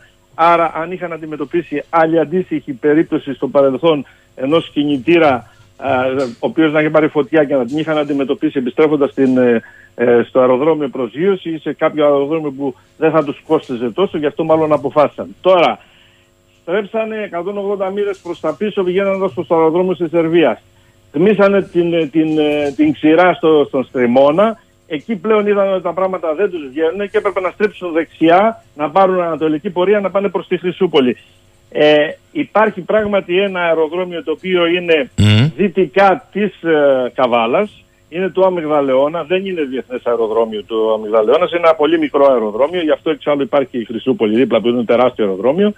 Ήταν όμως στο δρόμο τους προς τη Χρυσούπολη ο Αμυγδαλεώνας οι διαδικασίες καθόδου ε, που περιγράφονται μέσα στα, στα, στα, στα συστήματα για, για προσγειώσεις ε, ε, είναι, ε, και, ε, περιλαμβάνουν και τον αμυγδαλεώνα. Ε, αυτός μάλλον έπεσε γύρω στα 3,5 μίλια πριν από τον αμυγδαλεώνα που σημαίνει ότι σαν ίστατη ε, λύση είδε και την, ε, ενδεχομένως και την προσγείωση εκεί διότι ήταν ένα αεροδρόμιο που σαφώς προέβλεπε μέσα στα Ε, εντάξει, αφού συστήματά μιλάμε για του, αναγκαστικό, τα λέτε μπορεί. Όμως, με βάση αυτά που μου περιγράφετε, προκύπτουν δύο-τρία ερωτήματα. Το ένα είναι ευτυχώς που από τον πύργο ελέγχου ε, Χρυσούπολη Θεσσαλονίκη, δεν ξέρω, ο πιλότος σκέφτηκε Χρυσούπολη. Διότι αν πήγαινε προς Θεσσαλονίκη, κύριε Παπα-Νικολάου, θα λέγαμε άλλα πράγματα σήμερα. Ήτανε, ε, καταρχάς ήταν μεγαλύτερη απόσταση στη Θεσσαλονίκης, Μάλιστα. λογικά δεν μπορούσε να πάει. Το δεύτερο Μιλάμε που σχεδόν θε- για την διπλάσια απόσταση, άρα θα έπρεπε να πάει Χρυσούπολη κατευθείαν. Μάλιστα. Καλά, αφού αν υποθέσουμε ότι πήγαινε προς νη όπως όπως εκτιμούν, μπορεί να το σκέφτηκε. Το δεύτερο όμως που θέλω να σας ρωτήσω είναι το εξής. Είπατε ότι είναι καλυμμένοι από τη στιγμή που γράψανε επικίνδυνο φορτίο. Ωραία. Σωστά. Σε μια περίοδο πολέμων που η εταιρεία είναι Ουκρανική, που απογειώνεται από τη Σερβία, που έχει καταθέσει σχέδιο πτήσης, δεν μπαίνεις εσύ ως χώρα στα αίματα. Δηλαδή, Ε, όποιος θέλει, μπάτε σκύλι και αλέστε, δεν, δεν Σας γίνει αυτή τη πονηρεύεσαι. στιγμή, αν είχατε μια εφαρμογή αυτές που, τις- των πτήσεων που υπάρχουν τον πολιτικό ανά τον κόσμο, την φίλιο, θα δείτε ότι ε, καλύπτει πλήρως την, την ξηρά. Δηλαδή, αν θα έπρεπε να δει κάποιος από πάνω από εκεί τι γίνεται, δεν θα βλέπετε ξηρά. Τόσες πτήσεις υπάρχουν ε, Μάλιστα. Σαφές. στι πολιτισμένε. Πάω γρήγορα στο επόμενο. Υπονοείτε ότι είπατε τρεις εκδοχές με όλο αυτό. Α το πω zigzag, δεν είναι zigzag ακριβώς. Πάντως μια πιο δυσχερή πορεία προς τη Χρυσούπολη. Άρα, εάν κάποιος, και ρωτώ τώρα την εμπειρία σα ως πιλότο. Ως πιλότος. Αν κάποιος ήθελε να απορρίψει κάτι, είχε το χρόνο να το κάνει και γίνεται αυτό από το Αντόνοφ εν πτήση; Μπορεί να ανοίξει το πίσω μέρος και να φύγει κάπτη; Δυνητικά σενάριο είναι, έτσι. Σαφώς θα μπορούσε να γίνει, αλλά θεωρώ ότι οι άνθρωποι αντιμετωπίζαν ένα emergency και το τελευταίο που θα μπορούσαν να σκεφτούν είναι να απορρίψουν κάτι. Και επίσης, ε, όταν θέλουμε να σκεφτούμε ότι θα απορρίψουν κάτι, τι θα μπορούσε να ήταν αυτό που θα έπρεπε να αποκρύψουν ε, τη στιγμή που είχαν συνειδητοποιήσει ότι πλέον τα πράγματα είναι αρκετά δύσκολα. ε, η απόρριψη θα έχει, θα έχει την έννοια της απόκρυψης. Αυτό θέλετε να πείτε. Ναι, ναι, ναι. Απο, απορρίπτω κάτι για να μην με, με το δούνε. Μάλιστα. Ε, αυτό θα, το, θα μπορούσε να το έχει κάνει στρέφοντας προς τη Χρυσούπολη, απορρίπτοντας αυτό για να πιάσει στη Χρυσούπολη. Στρέφοντας προς την, ε, στο αεροδρόμιο της ε, απογείωσης, mm-hmm. δηλαδή 180 μοίρες, δεν νομίζω, δεν μου, δεν μου, δεν μου είναι λογικό αυτό. Άλλος κύριο. Σωρία λαθών ήταν αυτό. Σωρία λαθών. Ο κύριος Μάρκος μου λέει καλημέρα στον εξαιρετικό, όποτε τον ακούω, κύριο Παπα-Νικολάου. Αποκλείει το ενδεχόμενο να έχουμε καραμπινάτες ιστορίες λαθερμπόριου όπλου, όπλων μέσα στο χαμό, διακρατικά, με εταιρείες μπλεγμένες όλοι μαζί. Σε καμία περίπτωση δεν το αποκλείω, για να είμαστε ξεκάθαροι. Αλλά δεν μπορούν οι χώρες, ιδίως οι χώρες από τις οποίες διέρχονται από, το, ε, από τον αέριό τους χώρο τα αεροπλάνα να ελέγξουν να κάνουν τέτοιου είδους ελέγχους. Ούτε να ζητήσουν κάποια χαρτιά, γιατί φαντάζεστε σε παγκόσμια κλίμακα τι θα γινόταν. Δεν θα κάνανε τίποτα άλλο να ψάχνουν χαρτιά των χαρτιών. Έτσι, επάνω σε αυτό το τομέα έχουν συμφωνήσει να αναγράφεται στο σχέδιο πτήσεως απλώς ότι είναι επικίνδυνα τα υλικά που μεταφέρει, έτσι ώστε αν υπάρξει emergency κατάσταση προσγείωση όπως αυτή εδώ, να επιληφθούν οι αρμόδιες αρχές ανάλογα έχοντας stand-by τις υπηρεσίες που προβλέπεται για να αντιμετωπίσουν μια δύσκολη κατάσταση, φωτιά κτλ. Μάλιστα. Άλλο ερώτημα. Είπε ο κύριος Αδαλής και το επιβεβαίωσε και ένας ακόμη ακροατής από τη Φραγκφούρτη και πρέπει να είναι και σε χώρο αεροδρομίου ότι 11,5-12 τόνοι τέτοιου υλικού σε τρεις ώρες όπως δηλώθηκε στην Νης στο αεροδρόμιο Μεγάλος Κωνσταντίνος δεν φορτώνουν. Θέλουν ένα δεκάωρο. Μήπως λοιπόν ήταν μεταστάθμευση και στο νης; Ένας πιλότος όπως εσείς τι λέει, μπορεί να φορτωθούν σε τρεις ώρες 12 τόνοι στο Αντώνοφ; Βέβαια, μα είναι σε, πάνω σε, σε ε, ειδικές ε, φόρμες που πηγαίνει το κλάρ και τις φορτώνει, σε τρεις ώρες σαφώς. Σε τρεις ώρες σαφώς δεν μπορεί. Δεν είναι μεγάλα τα φορτία αυτά. Μάλιστα. Δεν είναι, δηλαδή η φόρτωσή τους δεν γίνεται με τα χέρια. Ε, καλά, προφανώς. Προφανώς. αυτό μας έλειπε. Ε, βέβαια, αυτό ακριβώς. δηλαδή αυτό μπορεί να γίνει πολύ γρήγορα. Ε, δεν είναι κάτι το οποίο. Από εκεί και πέρα, αυτό που αναφέρατε προηγουμένως είναι βέβαιο ότι μπορεί να συμβαίνει. Αλλά δηλαδή το λαθρεμπόριο των όπλων. Και το, το δυσάρεστο θα είναι να συμβαίνει από την Ουκρανία. Αυτή τη στιγμή που έχουμε πόλεμο και υποτίθεται οι χώρες στέλνουν υλικό εκεί για να χρησιμοποιηθεί για τον αγώνα των Ουκρανών και να υπάρχουν εκεί πέρα κυκλώματα τα οποία να εξάρουν. Γιατί έχει αναφερθεί και αυτό κύριε Σακίνη. Ε, ότι υπάρχουν κυκλώματα, τα υλικά αυτά που εστάλησαν εκεί για αμυντικούς σκοπούς να βρίσκονται σε άλλες χώρες. Μάλιστα. Τι άλλο παρατηρείτε σε αυτό καθ' αυτό το γεγονός, ε, κύριε Παπα-Νικολάου; Κοιτάξτε, μας, μου έχει κάνει εντύπωση του, η πτήση του αεροσκάφους ότι έχει τέσσερις κινητήρες και δεν μπορούσαν να κοντρολάρουν τη φωτιά στον ένα κινητήρα, διότι και με δύο κινητήρες εκτός λειτουργίας θα μπορούσε να πετάξει. Ε, είναι ένα θέμα βέβαια που θα προκύψει μετά τη διερεύνηση, θα το δούνε, διότι πώς μετεφέρθηκε από τη μία φωτιά του ενός κινητήρα στα άλλα συστήματα και φτάσαμε στο σημείο να μην μπορεί να ελεγχθεί η πτήση από τον κυβερνήτη. Ε, εγώ φυσικά αν ήμουν κυβερνήτης θα είχα στρέψει κατευθείαν από τη στιγμή που ε, είχα το πρόβλημα αριστερά, γιατί αν κάποιος έχει υπόψη του το χάρτη αριστερά με ανατολική πορεία, να είχα πάει κατευθείαν προς τη Χρυσούπολη και είναι βέβαιο ότι θα έχει προλάβει, αυτό δείχνουν και οι χρόνοι, να προσδιοθεί το αεροπλάνο ασφαλώς και θα είχαν γλιτώσει και οι άνθρωποι και οτιδήποτε συνέπειες υπήρξαν από αυτή την πτώση. Ακούστηκε και για το αεροδρόμιο της Λίμνου, έχετε να πείτε κάτι γι' αυτό, ότι ήταν εγκύτερα. Ε, όχι, νομίζω ότι οι αποστάσεις ήταν. Κοιτάξτε, πριν φύγει ένα αεροπλάνο από, την, ε, από, την, ε, από το, το αεροδρόμιο απογείωσης, ε, έχει ελέγξει στη διαδρομή και έχει ζητηθεί να εγκριθούν κάποια αεροδρόμια που μπορεί να τους περιμένουν, σε, που μπορεί να χρησιμοποιηθούν σε περίπτωση emergency. Νομίζω το αεροδρόμιο της ε, Λίμνου έκλεινε 10.30 ενώ το αεροδρόμιο της ε, Χρυσούπολης έκλεινε 11.30 γιατί δεν μπορεί να είναι όλα 24 ώρες στο 24ωρο. Τα μεγάλα αεροδρόμια είναι ανοιχτά.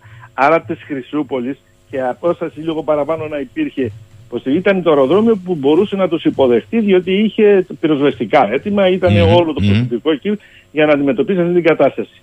Ε, το ξέρανε αυτοί, γι' αυτό ζήτησαν και μίλησαν τη Χρυσούπολη. Μίλησαν βέβαια με το σταθμό εδάφου και τη Θεσσαλονίκη, η οποία τους παρέπεμψε όπως το περιμένανε να πάει στη Χρυσούπολη. Επίσης, να ξέρουμε ότι τα σημερινά συστήματα το navigation system που έχουν είτε του ανατολικού μπλοκ είτε του δυτικού μπλοκ τα αεροπλάνα είναι υπερσύγχρονα τα GPS που έχουν οπότε δεν υπήρχε περίπτωση σε ελάχιστο χρόνο να μην γνωρίζουν πού πρέπει να πάνε. Μάλιστα. Ε, ρωτάει εδώ πέρα ο φίλος ο Κώστας, αποκλείεται εκτός από τον κινητήρα να υπήρχε γενικότερη διαρροή καυσίμου στο αεροσκάφος; Τίποτε δεν αποκλείεται. Αυτό θα προκύψει από τη διερεύνηση που θα γίνει. Οι πληροφορίες που έχω είναι ότι υπήρχε ε, ένα πρόβλημα με την πίεση ελαίου αρχικά και υπάρχει και ένα άλλο όργανο σε αυτό το αεροσκάφος για την θερμοκρασία ελαίου, τα οποία είχαν ξεφύγει από τα όρια και από εκεί μάλλον προήλθε και το πρόβλημα της κράτησης του κινητήρα. Αυτό όμως, αυτά τώρα είναι οι εικασίες ή αυτά Ναι, που ναι, ακούμε. ναι, σωστά. Εάν δεν γίνει η διερεύνηση, αν δεν πάνε οι ειδικοί να δουν τα συντρίμια, το μαύρο κουτί και το διάλογο, να μετρήσουν τους χρόνους στα ίχνη για να βγάλουν τα συμπεράσματά τους, ε, ο καθένας μπορεί να λέει, από εμάς δηλαδή, μπορεί να λέει ό,τι θέλει. Ε, Κύριε Παπα-Νικολάου, σας ευχαριστώ γιατί είναι πολύτιμες οι σκέψεις που καταθέτετε ως ειδικότερος όλων και βεβαίως ε, αυτή η υπόθεση πρέπει να πάει μέχρι τέλους να διερευνηθεί, διότι όπως είπατε κι εσείς, το ακόμη χειρότερο σενάριο όλων θα είναι να είναι λαθρεμπόριο, στο οποίο εμπλέκονται χώρες, επιχειρήσεις και ιδιώτες, αλλά λαθρεμπόριο όπλων από αυτά που πάνε στη δοκιμαζόμενη κατά τα άλλα Ουκρανία. Καταλαβαίνετε τι σημαίνει αυτό. σωστά, σωστά, σωστά. Αυτό είναι, αυτό ακριβώς, αυτό είναι ακριβώς. Κύριε Παπα-Νικολάου, καλή σας ημέρα. Να είστε καλά. Καλημέρα σας, καλημέρα σας. Πάμε γρήγορα σε διαφημίσεις. Εκπέμπουμε ζωντανά για την ομορφότερη πόλη του πλανήτη. Ακούτε 984 Ηράκλειο στο ίντερνετ radio984.gr 984 11 και 11 πρώτα λεπτά. Μου γράφετε εδώ πολύ. Οι διεθνείς των λαθρεμπόρων στα όπλα με τέτοιες πολεμικές λέει θερμές και στην Ευρώπη αναμετρήσεις, καταλαβαίνεις τι γίνεται. Πάρτι. Ο Σιμεών λέει ότι είχε ιδιαίτερο ενδιαφέρον το ιστορικό πτήσεων του συγκεκριμένου αεροσκάφους. Μεταξύ 10 και 13 Ιουλίου είχε πραγματοποιήσει τρία δρομολόγια, δύο από τον Μπουργκάς της Βουλγαρίας και ένα από την Οστα... Οστράβα της Τσεχίας προς την πολωνική πόλη Ρεζόφ. Η πόλη απέχει 100 χιλιόμετρα από τα σύνορα Πολωνία-Ουκρανία και έχει μετατραπεί σε κόμβο επιμελητίας του Αμερικανικού στρατού για τη μεταφορά στρατιωτικής βοήθειας προς την κυβέρνηση της Ουκρανίας. Άρα μπορείς να εικάσεις, λέει, πολλά. Άλλος εδώ μου λέει, μην το συζητάτε, λέει, για, τα, για το λαθρεμπόριο όπλων. Ήδη στη μαύρη αγορά, ανα, ε, ανατρέξετε λίγο στα βίντεο, θα δείτε, λέει, ιδίως στο Telegraph, Javelins σε πορτ παγκάζ μέχρι και λαθρεμπόρων στη γειτονική μας Αλβανία. Παιδιά, εντάξει, ο Λύκος πάντα στην Αναμπουμπούλα χαίρεται, το έχουν καταλάβει όλοι. Αλλάζω κλίμα. Στο κλίμα που ζούμε μένουμε. Και πάμε στο διδάκτορο ολοκληρωμένης περιβαλλοντικής διαχείρισης στο Πανεπιστήμιο Κρήτη, τον κύριο Λύκο. Ε, Αλλιώς είχα σκεφτεί να ξεκινήσουμε σήμερα, αλλά θα τον ευνηδιάσω εκτός αν πρόλαβε να το δει αυτό που μας στείλαν οι ακροατές, διότι ο ίδιος ήταν ο πρώτος που είχε μιλήσει για την παρασκευή τροφών, κρέατος και τα λοιπά in vitro, σκουλικιών, ε, κολεοπτέρων και πάει λέγοντας. Εμείς του είχαμε ε, μιλήσει για την Νικόλ Κίτμαν. Μας στείλαν τώρα την Kim Kardashian. Δεν ξέρω αν πρόλαβα να τη δει. Καλημέρα, κύριε Λύκο. Δεν την είδα, δεν την είδα, δεν την παρακολουθώ πάρα πολύ. Σας Δεν το είμαι- στείλαμε εμείς να δεν το είμαι- δείτε. Αλλά Ξέρετε, πυκνώνουν οι τους διάσημοι. ακολουθούς της. Ναι, πυκνώνουν οι διάσημοι από ό,τι φαίνεται. Που Ενώ είναι λανσάρουν. διάσημη γιατί γιγαντώνεται η κρίση. Και επειδή εγώ δεν θέλω να χαίρομαι μόνο σε έναν μπουμπούλα που μιλήσετε για κάποιο λύκο, δεν ξέρω αν νούσατε εμένα. Όχι, Εγώ βέβαια. θέλω απλά. Όχι, κύριε Λύκο. Χαίρομαι. Προς Θεού. Εγώ απλά θέλω να είμαι ε, χρήσιμος τούτε τις τούτες τις, ε, στιγμές, τούτε την ω- τούτες τις ώρες που, αν θέλετε, ειδικά η Ευρώπη βιώνει αυτόν τον αραμαγεδόνα. Σε όλα τα επίπεδα. Σημειώστε κάτι εδώ μεταξύ. Μετά από αυτό έρχεται και η χρηματοπιστωτική κρίση. Ολόκληρο το, σ- το σύστημα θα εκτιναχθεί πέρα από τις κοινωνικές εκρήξεις. Κλείσιμο μικρομεσαίων επιχειρήσεων γιατί δεν μπορούν να δανειστούν. Ε, Καταλαβαίνετε τι, τι έπεται. Έχω και κάποια άλλα στοιχεία να σας δώσω σήμερα που πραγματικά μιλάμε για, μιλάμε για μια ζωφερή εικόνα, ζωφερή κατάσταση. Τα έντομα και όλα αυτά θα είναι το κερασάκι στην τούρτα. Μάλιστα. Για πάμε λοιπόν στη ζωφερή εικόνα. Ε, ενεργειακά το έχουμε καταλάβει όλοι, κύριε Ότι Λύκο. ενεργειακά, εγώ σας λέω μόνο το εξής. Προσέξτε. Ο επικεφαλής, σύμφωνα με το πλακτορείο Bloomberg, προσέξτε, ο επικεφαλής του Διεθνούς Οργανισμού Ενέργειας, τι λέει; Λέει ότι πρέπει η Ευρώπη να μειώσει κατά 12 BCM την κατανάλωσή της από, από, φυσικό, από, από, από φυσικό αέριο. Υγροποιημένο ή μη. Υγροποιημένο και μη. Δηλαδή περίπου 130 δεξαμενόπλαια LNG λιγότερα. Και έρχεται παράλληλα το Ινστιτούτο Μπρίγκελ, το οποίο τι λέει; Η Ελλάδα λέει κινδυνεύει με blackout μαζί με τις χώρες της Βαλτικής αν δεν μειώσουμε 50% την κατανάλωση του ρεύματος. Επιχειρήσεις και νοικοκυριά. Ενώ οι άλλες χώρες 10 με 15%. Και σημειώστε ότι ό,τι εξοικονόμηση και να κάνουμε ενέργειας, δηλαδή φώτα, κλιματιστικά και ούτω καθεξής, δεν πρόκειται να υπερβούμε το 8 με 10%. Αντιλαμβάνεστε τι σημαίνει αυτό; Για ποια παραγωγή μιλάμε; Το αντιλαμβάνεστε; Δηλαδή γυρνάμε σε καταστάσεις παλαιολιθικές. Θα πάμε στην ενεργειακή εποχή του χαλκού. Πώς θα μπορέσει η μικρή Ελλαδίτσα η οποία δεν έχει προβλέψει για τίποτα. Έκλεινε τους λιγνίτες το 21 μέχρι το 23, άνοιγε την, το Ελεμαϊδα 5, έδινε 1,5 δις. Μετά όχι έλεγε θα γίνει φυσικό αέριο, τώρα θέλει να την ξανακάνει πάλι με λιγνίτη. Και όλα αυτά γιατί, στο όνομα του πράσινου τζόγου. Στο όνομα του πράσινου τζόγου, γιατί κάποια στιγμή μετά την πτώση του τείχους του 89, κύριε Σαχίνη, με την επικράτηση των New Liberals, ε, new, new liberals να το πούμε έτσι νεοφιλελεύθερους, ακραία νεοφιλελεύθερους, τα πάντα έγιναν τζόγος, χρηματιστήριο. Η ανθρώπινη ζωή, η ανθρώπινη τροφή, το νερό, η ενέργεια, τα πάντα. Ακόμα και η κυριαρχία μιας χώρας. Τζόγος στα πάντα, γιατί μπορούσαν να βγάλουν πολύ πιο εύκολα χρήματα από ότι να βασιστούν στην εμπράγματη παραγωγή. Δηλαδή να παράκω τροφή, να εξορυγνύω μεταλλεύματα, αν θέλετε να έχω και στρατιωτική ισχύ. Αλλά εδώ τώρα το παιχνίδι παίζει τελώ διαφορετικά. Είδατε τι είπατε προηγουμένως με το Αντόνοφ. Ναι. Δηλαδή παντού τι έχει επικρατήσει, ένας άκρατος μαυραγορητισμό. Ανήκω στους ισχυρούς, άρα δεν πάω φυλακή. Ό,τι και να κάνω. Είδατε τι γίνεται αυτές τις μέρες, δεν θέλω να. Ναι, ναι, βεβαίως. Πώς δεν είδαμε; Σε, σε, σε μεγαλύτερες, σε περισσότερες λεπτομέρειες. Μάλιστα. Μπορώ εγώ και παίζω με λαθρέμπορους. Μπορώ, άρα μπορώ και μεταφέρω, μεταφέρω πολεμικό υλικό. Μπορώ εγώ να εξαγοράζω δίθεν ελευθερωτές μαχητές. Άρα μπορεί και να έχω ένα καλό στρατό. Εδώ όμως στο τέλος της ημέρας καταλαβαίνετε ότι όλοι περνάμε από το ταμείο.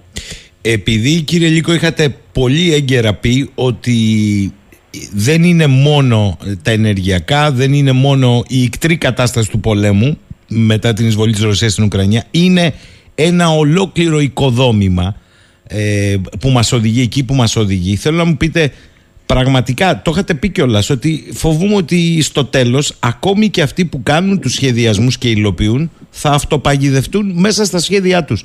Αυτό πιστεύετε ότι βιώνει η Ευρώπη αυτή τη στιγμή; Κοιτάξτε, η Ευρώπη αυτό που βιώνει είναι το εξής. Ότι, ας πάμε λίγο πιο πίσω.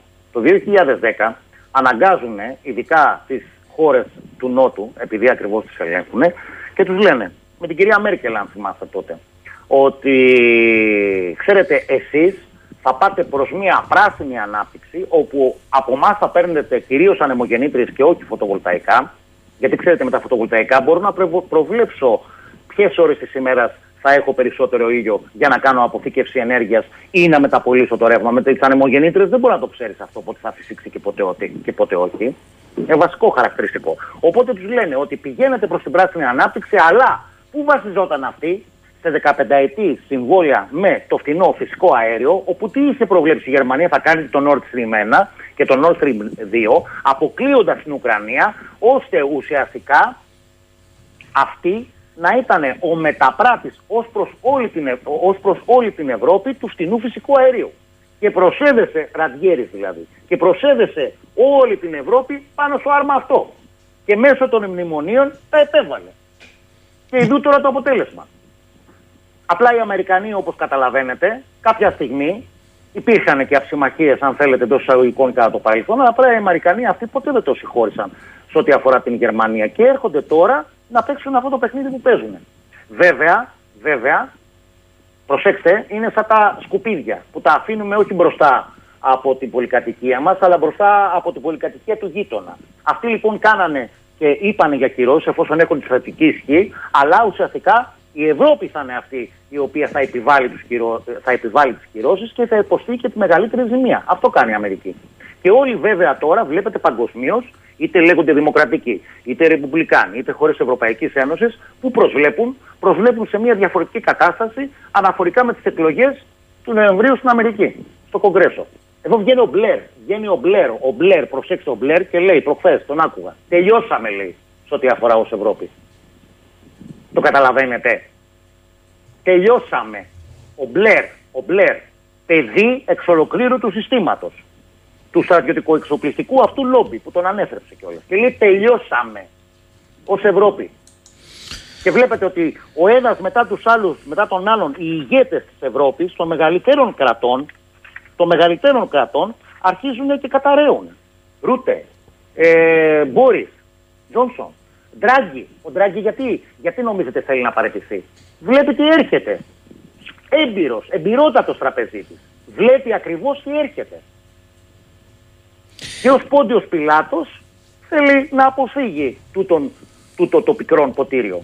Λέει εδώ ο φίλος ο Δημήτρης, ρωτήστε σας παρακαλώ τον κύριο Λίκο. Είναι τόσο δύσκολο να κάνει μια χώρα κινήσεις ακόμη και μέσα σε αυτό τον κικαιώνα που θα δίνουν λύσεις στον κόσμο της μιας και ο κόσμος της κάθε χώρας είναι η κορμοστασιά και η βάση μιας οικονομίας. Δηλαδή αν όλες οι ευρωπαϊκές χώρες πτωχεύσουν και οι λαοί πεινάσουν δεν σκέφτονται αυτοί που κάνουν τις business όπως εύγλωτα λέει ο κύριος Λύκος ότι δεν θα υπάρχουν business γιατί δεν υπάρχουν καταναλωτές; Δεν τους ενδιαφέρει αυτό Ξέρετε, στον κόσμο του χρηματιστηρίου, αν δεν μπορώ να τζογάρω στην Ευρώπη, θα πάω να τζογάρω στην Ινδονησία. Θα πάω να τζογάρω στη Σρι Λάγκα, όπως είπατε προηγουμένως. Που κατέρευσε. Που μιλάγατε. ναι, ναι. Εντάξει, που κατέρευσε. Γιατί και εκεί τζόγος ήταν, γι' αυτό κατέρευσε. Με το παραμύθι της πράσινη ανάπτυξης και της μείωσης ε, των ε, χημικών λιπασμάτων και των εντατικών καλλιεργιών. Που εμείς οι περιβαλλοντολόγοι τα λέμε χρόνια αυτά πριν. Ότι πρέπει να πάμε από εντατικές, εκτατικές καλλιέργειες κτλ. Αλλά όχι, όχι με αυτή τη μορφή εδώ είναι ότι έχουν μπει μεγάλες εταιρείες μέσα, οι οποίες παίζουν το παιχνίδι και έχουν, αν θέλετε, ε, έχουν πορτφόλιο το οποίο είναι πολύ πιο δυνατό από ότι ας πούμε για παράδειγμα έχει η Ελλάδα ή η Σρι Λάγκα ή οτιδήποτε. Άρα μπορούν και επιβάλλουν όχι μόνο στρατηγικές, όχι μόνο πολιτικές, μπορούν και επιβάλλουν και κυβερνήτες κιόλας. Αυτό είναι το θέμα. Μπορούν και επιβάλλουν κυβερνήτες.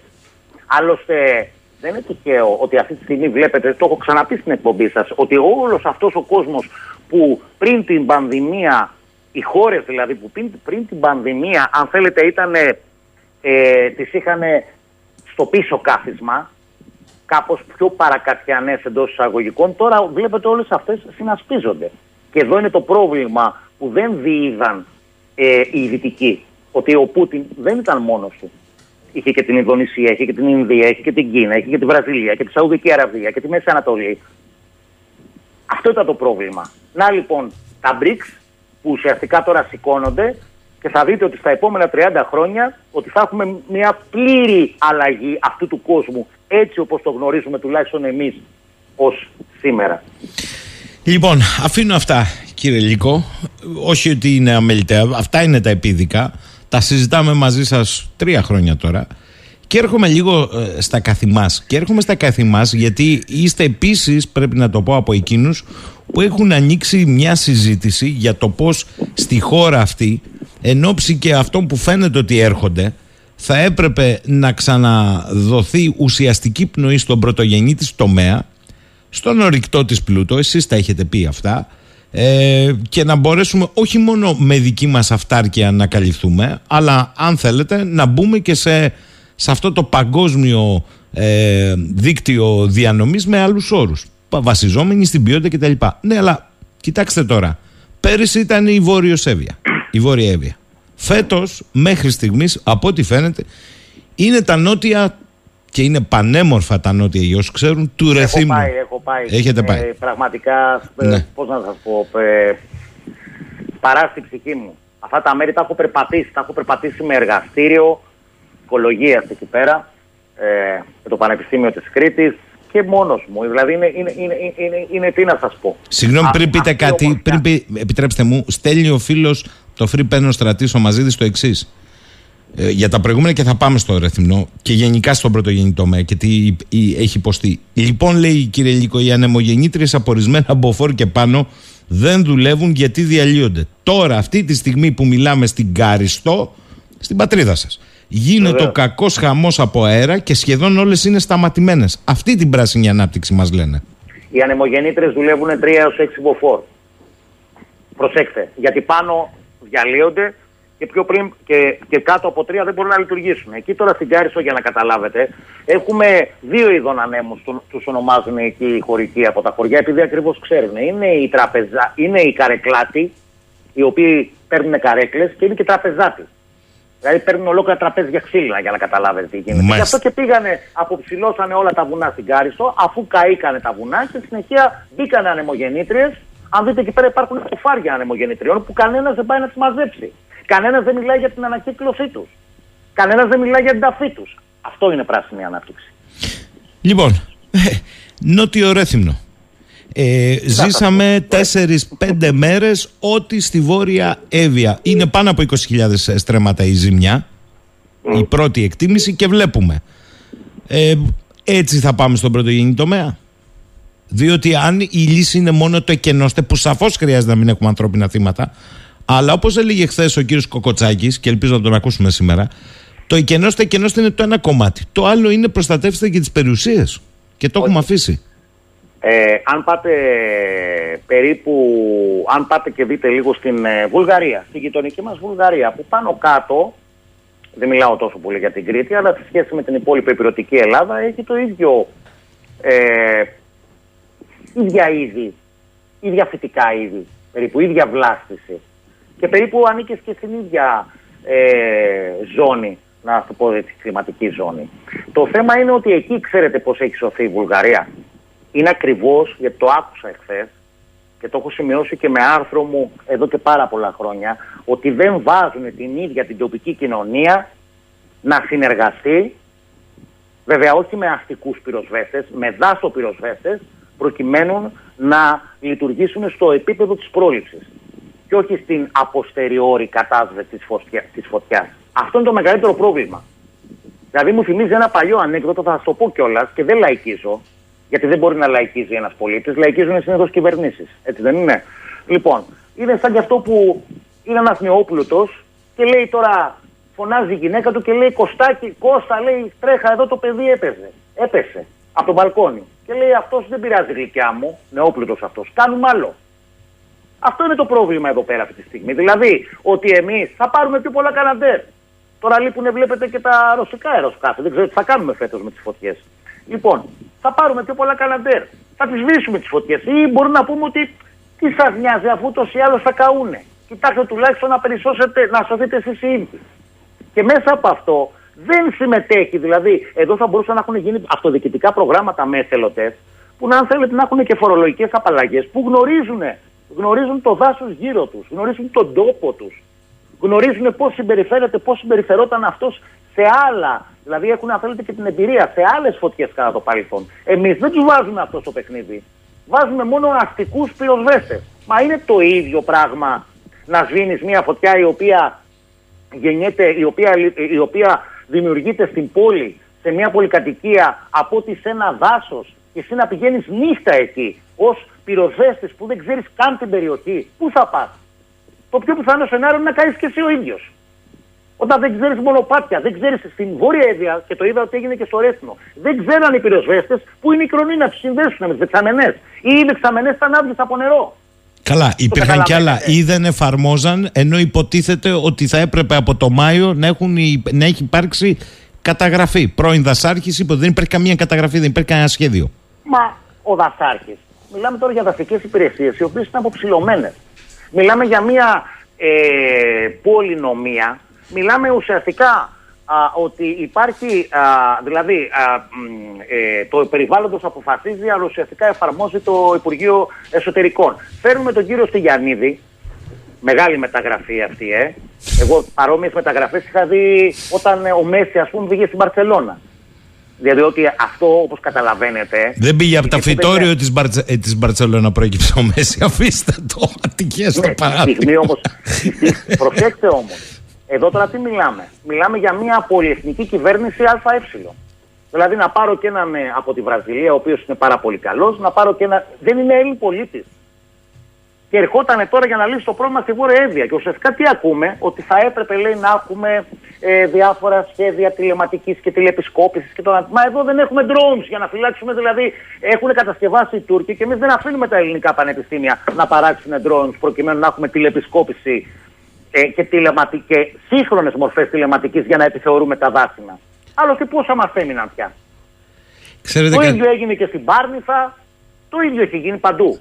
Ξέρετε όμως κάτι, κύριε Λυκό, με τον ένα ή τον άλλον τρόπο, ένα σημαντικό κομμάτι του πρωτογενή τομέα στη Βόρειο Εύβοια και ένα σημαντικό κομμάτι του πρωτογενή τομέα στη, στο νότο του Ρεθύμνου, συν την όποια άλλη μορφή ανάπτυξης θα μπορούσε να έχει η περιοχή εκεί, ήπιας, ε, την άρθηκαν στον αέρα. Διότι αυτά δεν αντικαθίστανται αύριο το πρωί. Ό,τι έχουν χαθεί, έχουν χαθεί ε, παραδοσιακοί αμπελώνες που μάλιστα είχαν βγάλει και ποικιλίες πάρα πολύ καλές για εινοποίηση με εξαγωγή ως ετικέτα ποιότητας. Πάνω αυτά χαθήκαν. Ζωικά κεφάλαια δεν αναπληρώνονται. Όχι μόνο χαθήκανε.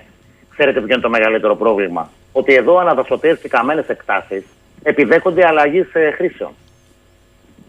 Το καταλαβαίνετε. Και αυτό μάλιστα μέσω κάποιας απόφασης που είχε λάβει η σημερινή πρόεδρος της Δημοκρατίας, ω μέλο του ΣΤΕ.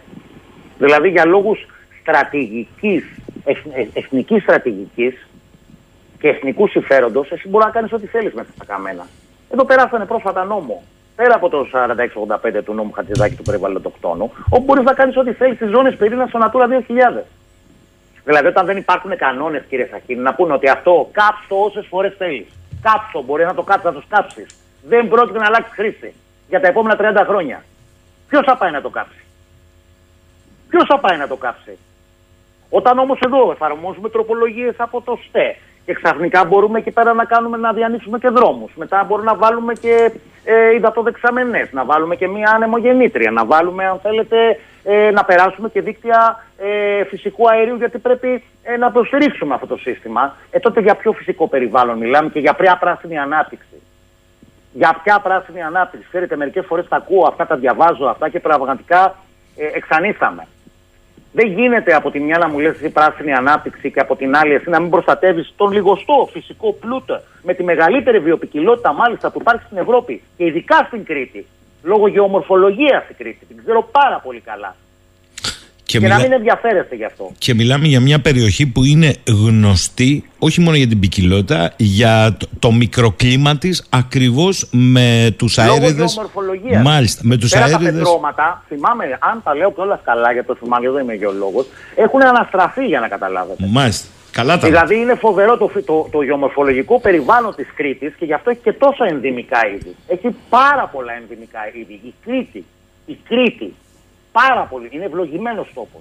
Και έρχεσαι τώρα εσύ και τι λες, θα κρυφεί αναδασωτέα αυτή η περιοχή; Για πόσα χρόνια; Για πόσα χρόνια; Ή ουσιαστικά θα αλλάξει η χρήση γης και θα, θα αρχίσουν να γίνονται διάφορες επεμβάσεις. Που ουσιαστικά θα δημιουργήσουμε μέσα από αυτό ένα τεχνητό περιβάλλον. Ένα artificial ε, περιβάλλον. Πάντως δεν είναι τυχαίο. Η πρώτη δήλωση του εκεί δημάρχου χθες το βράδυ, πέρα από το ότι κατά τη γνώμη του μπορεί να είναι και σχέδιο, είναι αυτή ότι ε, όσο είμαι εγώ, δεν ξέρω, λέει για μετά.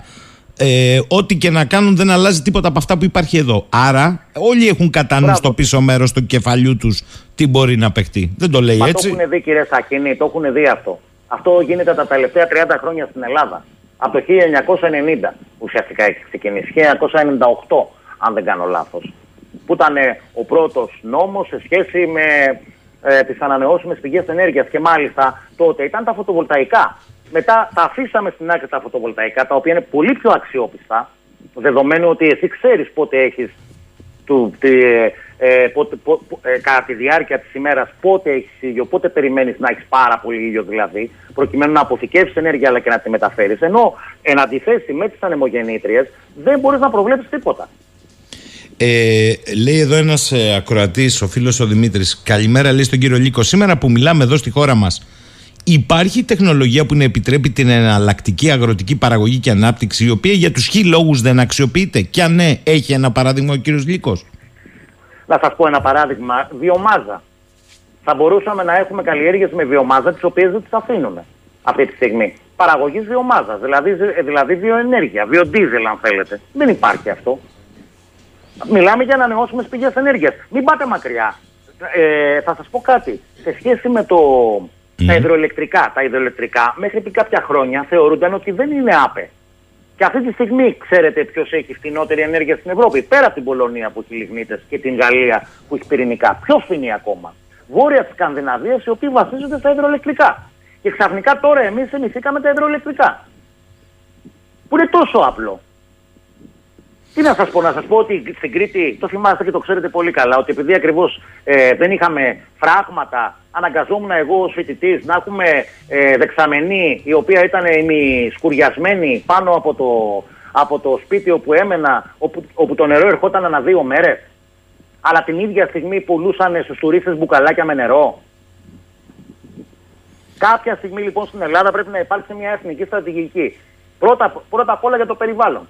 Δηλαδή, αν η Κρήτη αυτή τη στιγμή, εγώ σας λέω το εξής, κάει ολόκληρη, τι θα πουλάει στους τουρίστες; Πείτε μου, τι θα πουλάει στους τουρίστες; Τίποτα. Αν η Ελλάδα όλη καεί, τι θα πουλάει στους τουρίστες; Τίποτε. Απλά θα υπάρχουν μεμονωμένα περιβάλλοντα, μεμονωμένες φάρμες μεγάλες, θα να λέμε, όπου θα έρχονται από το εξωτερικό και να τους λες: Εδώ είναι μια γελαδίτσα. Εδώ είναι ένα.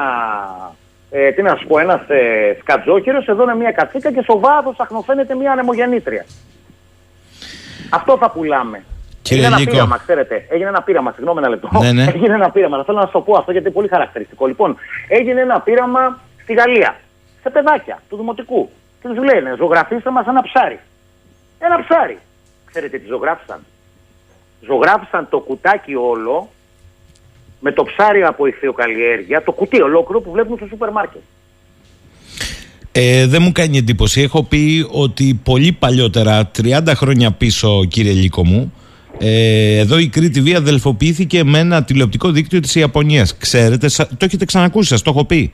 Ναι, Αυτό, ναι. ε, μα, του μας είπαν θα μας στείλετε πλάνα από την Κρήτη. Ε, σκεφτήκαμε εμείς να βάλουμε την Γνωσό, τη Φεστό, ε, ιστορία, μινοϊκή, το ένα το άλλο, παραδόσεις. Όχι λέει, θέλουμε μία κάμερα σταθερά 24 ώρες το 24ωρο. Πώς σηκώτα γεννά το αυγό, διότι στα σούπερ μάρκετ τα παιδιά εκεί ζωγραφίζαν πριν 30 χρόνια σε σκόνη το αυγό. Καταλάβατε. Ακριβώς. Ακριβώς, Μάλιστα. ακριβώς. Έχει να κάνει με τις τροφές που λέγαμε προηγουμένως. 3D. 3D, 3D. ε, 3D τροφές ε, και in vitro παραγωγή κρέατος. Όπου Λοιπόν. ουσιαστικά, γιατί αυτό θα μπορούσε να είναι μια πιθανή λύση σε ό,τι αφορά την ε, επισυστιστική επισφάλεια, αν και κατά τη γνώμη μου οι τροφές της γης μπορούν να θρέψουν όλο τον πληθυσμό, αλλά δεν μπορείς να το κάνεις αυτό εν μέσω άκρα του νεοφιλελευθερισμού, όπου ο πλούσιος θέλει να γίνει πλουσιότερος, να τρώει κάθε μέρα αστακό και ο φτωχός πρέπει να γίνει φτωχότερος ακριβώς επειδή δεν μπορεί να διεκδικήσει και δεν, δεν έχει μια, ένα ελάχιστο εξασφαλισμένο επίπεδο διαβίωσης. Αυτό που φωνάζανε παλιά κάποιοι, αν θυμάστε. Δηλαδή ότι σε αυτή τη ζωή τελικά μπορεί να μην είμαστε όλοι τόσο ίσοι, αλλά τουλάχιστον να μας δίνονται κάποιες πρωταρχικές ευκαιρίες. Εδώ τώρα μας θερούν ακόμα και την τροφή, μας θερούν ακόμα και το νερό, η ενέργεια. Την ενέργεια θα πάμε για δελτίο το χειμώνα, αυτό είναι δεδομένο. Θα πάμε για δελτίο, ό,τι και να ακούγεται. Γιατί ξέρετε το πρόβλημα δεν είναι μόνο ότι εμείς δεν μπορούμε να αποθηκεύσουμε αυτή τη στιγμή LNG. Δεν μπορούμε να αποθηκεύσουμε, αυτό είναι δεδομένο. Ό,τι και να κάνουμε από όπου και αν πάρουμε, γιατί δεν υπάρχουν και αυτές οι ποσότητες. Το πρόβλημα είναι ότι δεν υπάρχει και η δυνατότητα παροχέτευσης αυτού. Δεν είναι μόνο δηλαδή αποθήκευση στη Ρεβιθούσα, είναι ότι δεν μπορεί να, να, να, να, να δοθεί αυτό μέσα από τα υπάρχοντα συστήματα σωληνώσεις και μηχανήματα. Κύριε Λίκο, ε, άνω τελεία θα τα ξαναπούμε. Θα πάω, εκτός αν θέλετε να μείνετε στη γραμμή, να ακούσετε και να παρέμβετε, θα πάω σε έναν από τους εμπειρότερους αξιωματικούς πυροσβεστικής υπηρεσίας, όχι στην Κρήτη, στη χώρα, ε, επί χρόνια ε, στα ανακριτικά της πυροσβεστικής και εμπειρογνώμονας ακόμη και σήμερα θεωρείται από τα δυνατά μυαλά στο τι γίνεται στις πυρκαγιές, στους εμπρισμούς κτλ. Αν θέλετε μένετε στη γραμμή. Βεβαίως, θα μείνω, θα Ναι, μείνω, ναι. θα μείνω Ε, θέλω να τον ακούσω. ε, Ξέρετε, και- προέρχομαι από στρατιωτική οικογένεια. Αυτό δεν θα σου το έχω πει ποτέ. Μάλιστα. Είναι ο κύριος ε, Κοκοτσάκης, τον είχαμε και χθες. Αλλά χθες το βράδυ εξεράγει κυριολεκτικά βλέποντας τι γινόταν και με τις αναζωπυρώσεις και θέλω να ακουστούν μερικά πράγματα βαθύτερα πια. Είναι και ρεθυμιώτης. Καλημέρα κύριε Κοκοτσάκη. Καλημέρα κύριε Γιώργο, να είστε καλά. Έχετε Καλημέρα και στα κράτη. συνονόματο τον κύριο Βασίλη Λίκο από την άλλη που είναι διδάκτορος ολοκληρωμένης περιβαλλοντικής Καλημέρα, διαχείρισης. τον ακούω και τον διαβάζω τακτικά. Ναι. Την καλημέρα μου. Κύριε Κοκοτσάκη, τι μπορούμε να πούμε σήμερα; Με συγχωρείτε, διότι ο- η αγανάκτηση ξεχυλίζει πια. Ο κύριος Λίκος μας τα έλεγε πέρσι στη Βόρεια Εύβοια, τώρα τα βλέπουμε στο νότο του Ρεθύμνου. Θα ήθελα να πω ότι αν ε, η, η αναζωπήρωση είναι η αιτία του χθεσινού γεγονότος, τότε δεν είναι καλή μέρα για την πυροσβεστική υπηρεσία. Αυτό. Γιατί το λέτε αυτό; Διότι Τελική μετά από τελείωση. 24 τουλάχιστον ώρες ε, μετά την ε, ε, θεωρητικά ε, μετά το θεωρητικό έλεγχο μια φωτιάς εφόσον υπάρξει αναζωπήρωση και με τα μετεωρολογικά δελτία να μας έχουν προειδοποιήσει για, τα υπάρχον, για τις ε, τοπικές συνθήκες που είναι ιδιαίτερες στο σημείο εκείνο ε, δεν είναι μια καλή μέρα. Γενικά για το σύστημα φύλαξης ε, και αποφυγής ε, νέας πυρκαγιάς. Μάλιστα. Μισό λεπτό τώρα κύριε Κοκοτσάκη. Ε, επειδή ξέρετε από συντονισμό επιχειρήσεων, εγώ σας ρωτώ, το μικροκλίμα, κύριε Λίκο, είναι ανοιχτό το μικρόφωνο που θέλετε θα παρεμβαίνετε. Παρακαλώ, παρακαλώ. Ναι, ναι. Το μικροκλίμα της περιοχής χθες από έγκαιρα, από, από τις πρώτες πρωινές ώρες, δια μετεωρολογικού δελτίου με ακρίβεια περιοχής του κυρίου Λαγουβάρδου, ήταν γνωστό ότι θα είναι υπέρ του δέοντος οι άνεμοι. Και μάλιστα ε, περιέγραφες στροβιλισμούς, αναπεριοχή, αυτά που καήκαν περιέγραφε. Λοιπόν, ρωτώ εγώ εσάς, με βάση αυτό στο συντονιστικό στο κέντρο, στο Υπουργείο προστα... όχι προστασίας, ε, πολιτικής προστασίας.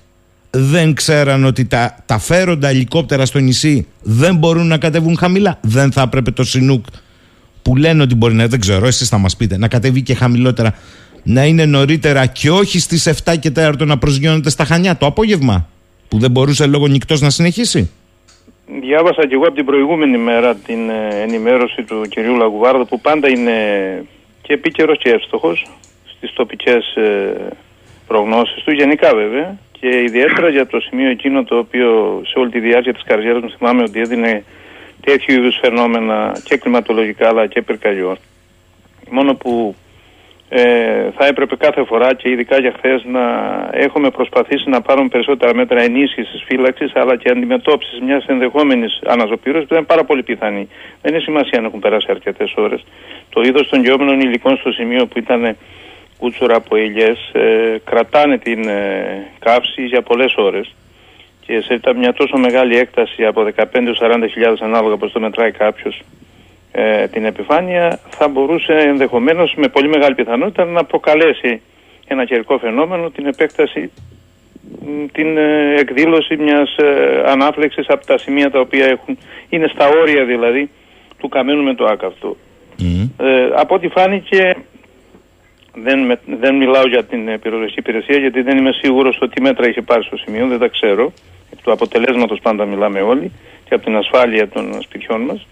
Αλλά η πολιτεία από ό,τι φάνηκε η πολιτεία γενικώς δεν είχε πάρει τα μέτρα.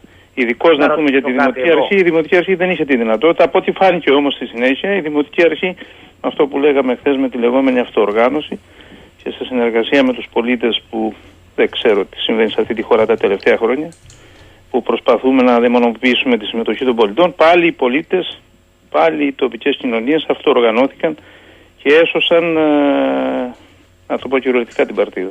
Ναι, κύριε να ρωτήσω, ναι, ναι, ναι. θέλω να ρωτήσω κάτι εδώ, γιατί είχα μια εμπειρία πέρσι. Ε, μάλιστα, ε, είχα μιλήσει και με το Al Jazeera που είχε έρθει στη Βόρεια Εύβοια σε σχέση με τις ε, φωτιές. Ε, θυμάμαι οι Ρουμάνοι ήταν, δεν ξέρω αν είχαν στείλει και με ένα, ε, μια μικρή δύναμη Ισραηλινή. Η πυροσβεστική δεν έχει drones με θερμικές κάμερες προκειμένου να πετάει πάνω από τη φωτιά και να ξέρει προς τα πού θα αναζωπηριωθεί ή προς τα πού θα πάει, συλλέγοντας όλα τα αβιωτικά στοιχεία, δηλαδή άνεμος απάντα. Όχι προφανώς. Ναι, έχει, έχει η πυροσβεστική υπηρεσία drones και από ό,τι θυμάμαι ο, η έδρα της ήταν εδώ, αλλά δεν ξέρω, νομίζω τον αξιωματικό, τον αρμόδιο τον μετέδωσαν σε ένα νησί του Αιγαίου. Δεν νομίζω ότι είναι ακόμα ο άνθρωπος αυτός, ο οποίος είχε αναλάβει και το έστησε. Ε, αυτό το τμήμα στην Κρήτη. Υπάρχουν πυρ... πάντως αυτά τα... Η πυροσβεστική εδώ κύριε Κοκοτσάκη πάντως μίλησε για νέες αιστείες όχι για αναζωπήρωση. Μάλιστα, το κρατώ. Η, ο, ο Μιχάλης λέει: Οι αναζωπηρώσεις, κύριε Κοκοτσάκη, έχουν να κάνουν με τα ποζοπόρα τμήματα και με τα μηχανήματα. Στην Ελλάδα, κάποιοι πιστεύουν ότι τις φωτιές τις σβήνουν τα αεροπλάνα και τα ελικόπτερα. Τις φωτιές τις σβήνει η τσάπα, το πριόνι και ο επινότιος, λέει εδώ ο Μιχάλης. Αυτό είναι, ξέρετε, όπως ε, λένε ότι ποτέ δεν πρόκειται να κατακτήσεις μια χώρα. Αυτό το έχω ακούσει γιατί σας είπα ότι κατάγομαι από στρατιωτική οικογένεια. Ε, μόνο με την αεροπορία. Αν δεν μπει στρατός μέσα, δηλαδή επίγειες δυνάμεις, δεν πρόκειται να αντικαταστήσει. Το ίδιο συμβαίνει και με τη φωτιά. Τι λέτε, κύριε Κοκοτσάκη, είναι έτσι; Μας ακούει ο κύριος Κοκοτσάκης; Δεν μας ακούει. Ε, Νίκο, να το ξαναπροχωρήσεις, σε παρακαλώ λίγο. Μπα και τον έχουμε, γιατί μάλλον χάθηκε η σύνδεση. Μέχρι να δούμε τη σύνδεση, υπάρχει μια ερώτηση για τον κύριο Λίκο για τα προηγούμενα και θα επανέλθω. Μπορεί, λέει κύριε Λίκο, να, δώσει κάποια, να δώσετε κάποια απάντηση γιατί εν μέσω επερχόμενης επισητιστικής κρίσης η Ολλανδία, για παράδειγμα, μειώνει το ζωικό κεφάλαιο. Μιλάμε για σύγχρονο αντοανισμό στη διαχείριση της κοινωνίας ή για μια καλά σχεδιασμένη αναδιανομή πλούτου; είναι, δεν καταλαβαίνετε τώρα τι γίνεται, ότι εμείς πρέπει ουσιαστικά μέσα από τα μνημόνια, και αυτό θα γίνει και τώρα, δεν ξέρω βέβαια πόσο θα προχωρήσει, γιατί σας λέω ότι πάμε σε μια άλλη μορφή οργάνωσης κόσμου, σε μια άλλη μορφή ουσιαστικά ακόμα και, ακόμα και, και ε, η οικονομία. Βάλτε μια νοτελεία, κύριε Λίκο, βάλτε. Ήρθε ο κύριος Κοκοτσάκης. Πάει, θα επιστρέψω. Με εσάς θα κλείσω. Λοιπόν, ε, κύριε Κοκοτσάκη, δεν ξέρω, μάλλον δεν τα ακούσατε. Η πυροσβεστική μιλάει για νέες αιστείες, όχι για αναζωπήρωση. Ε, κοιτάξτε, από τα ρεπορτάζ και από τις μαρτυρίες των κατοίκων όσον αφορά τουλάχιστον την, ε, πυρκαγιά, την ε, έναρξη πυρκαγιάς στα Σαχτούρια ε, όλα δείχνουν ότι ήταν αναζωπήρωση. Εν πάση περιπτώσει όμως αυτό δεν αλλάζει. Μάλιστα. Πάω, πάω στο άλλο που είπε και ο κύριος Λίκος. Τα επίγεια τμήματα δεν είναι ο καθοριστικός παράγοντας. Δεν σβήνουν όλα από, από τα αερομεταφερό, μάλλον από τα αεροπορικά μέσα. Έτσι δεν είναι από τα πτυτικά μέσα. Ε, Προφανώς. Αυτός είναι ένας συνδυασμός. Και τα πτυτικά μέσα δεν είναι πάντα διαθέσιμα όπως ήταν ε, εχθές. Και επειδή άφησα και κάτι αναπάντως αναφορά για την mm. γραμμή με τα ένα αέρια μέσα όσον αφορά τα καιρικά φαινόμενα, ήταν ναι. γνωστό ότι ε, λόγω των καιρικών συνθήκων από την προηγούμενη μέρα ότι αν είχαμε μια έναρξη πυρκαγιά στον τόπο και φαντάζομαι ότι η υπηρεσία πυροδευτική θα το είχε γνωστοποιήσει, ε, δεν θα μπορούσαν τα πτυτικά μέσα να επιχειρήσουν. Και ειδικά τα ελικόπτερα, τα οποία είναι πολύ ελαφρά, για να μπορέσουν να κάνουν κάτι θετικό. Βεβαίως και τα Καναντέρ δεν μπορούν να επιχειρήσουν ούτε κατά τις συνθήκες, αλλά και λόγω του ανάγλυφου της περιοχής είναι δύσκολο στο σημείο εκείνο. Ε, φυσικά το ελικόπτερο Σινούκ είναι ένας βαρέω τύπου ελικόπτερο, στρατιωτικό βέβαια και ανήκει στο στρατό. Ε, Προφανώς ε, για να το στείλουν το απόγευμα, φαντάζομαι ότι θα μπορούσε να επιχειρήσει. Σε 7.30 αν, θα μπο, αν το στείλουν το απόγευμα γνωρίζουν τις συνθήκες, για ποιο λόγο διαρωτούμε και εγώ δεν είχε ενισχύσει τις προοδευτικές δυνάμεις. Που νύχτωνε στις 8.30. Από τις προηγούμενες ώρες ή από την προηγούμενη μέρα για να πάρουμε και το ενδεχόμενο μιας νέας ανάφλεξη ή ε, αναζωπήρωση οτιδήποτε να είναι. Σημασία το αποτέλεσμα έχει. Δεν μου λέτε κύριε Κοκοτσάκη λοιπόν και ο, όλοι αυτοί οι ταχύρυθμα εκπαιδευόμενοι πυροσβέστες για τις δασικές περιοχές, τα κομμάντο που έρχονται και τα Αυτά; Ε, τι να σας πω. Το να μου πείτε. Και εγώ που το ακούω. Να μου το πείτε, γιατί... Θα υπο... σας πω κάτι ότι το 1992 είχε ξεκινήσει πάλι τότε με τον Γενικό Γραμματέα Δασών τότε, ήταν δασική υπηρεσία, μια ίδια προσπάθεια. Δυστυχώς το παράδειγμα το τότε και η τραγική του εξέλιξη δεν μας έμαθε τίποτα ξανασυνεχίζουμε ακριβώς από εκεί που τα αφήσαμε. Εννοείται τη, τότε. Την πτώση αεροπλάνου λέτε τότε. Ε; Ένα ελικόπτερο. Όχι, ήταν ένα τυχαίο γεγονός, όχι ότι. Ναι, ναι. Και τότε ε, με τον ίδιο τρόπο στήσανε αυτό που θα έλεγα τι αδική. Γιατί το λέτε στη χώρα η οποία το έκανε πρώτη που είναι οι Ηνωμένες Πολιτείες. Θα ήθελα να πω ότι. Ο κύριος Τηλιανίδη δεν το είπε ότι πάμε σε ε, ναι, τέτοια ναι, το υπηρεσία. Και το έστησε και είπε ότι θα κάνει και την, ε, τα πρότυπα των Ηνωμένων Πολιτειών. Ε, το σώμα αυτό των ΗΠΑ είναι παγκοσμίως γνωστό, αδικείται η σύγκριση. Ε, για να μπει σε αυτό το σώμα θα περάσει από μια τρομερή εκπαίδευση. Εδώ τώρα δεν μιλάμε για 30 μέρες εκπαίδευση, ούτε 20 μέρες δεν ήταν. Γιατί πόσο, αν και... πόσο ήταν η εκπαίδευση εδώ, 20 μέρες; Ε, δεν θα ήταν παραπάνω, ας ήταν και ένα μήνα. Ε, τώρα με την ειδικότητα που είσαι στο στρατό δεν μπορεί να γίνεις πυροσβέστης ειδικά ναι, στο δάσος. Όλοι γνωρίζουμε ότι το δάσος είναι κάτι πάρα πολύ επικίνδυνο, δεν είναι κάτι Σωστό. πολύ απλό. Δηλαδή με, με ένα μήνα εκπαίδευση βγαίνουν. Ναι, όπως όλοι, γιατί έτσι δεν γίνονται και αστυνομικοί. Ακριβώς. Με αυτόν τον τρόπο γίνονται όλα στην Ελλάδα πλέον. Και ο καθένας μπορεί να πιστέψει ό,τι θέλει. Δηλαδή, πώς γίνονται. Τι είπατε, Βέβαια, για τη διαδικασία, αν ήταν ε, ε, η σωστή επιλογή όσον αφορά αυτός και όχι ο άλλος, δεν το συζητάω. Αυτό είναι άλλο θέμα. Αλλά όσον αφορά τις ικανότητες, δεν σημαίνει ότι επειδή και στο στρατό ήσουν. Ε, αυτό είναι ένα επιπλέον πλεονέκτημα. Αλλά δεν γίνεσαι πυροσβέστης. Άλλο πράγμα είναι ο πυροσβέστης και άλλο είναι ο αλεξποδιστή. Τι λέγατε κύριε Λίκο.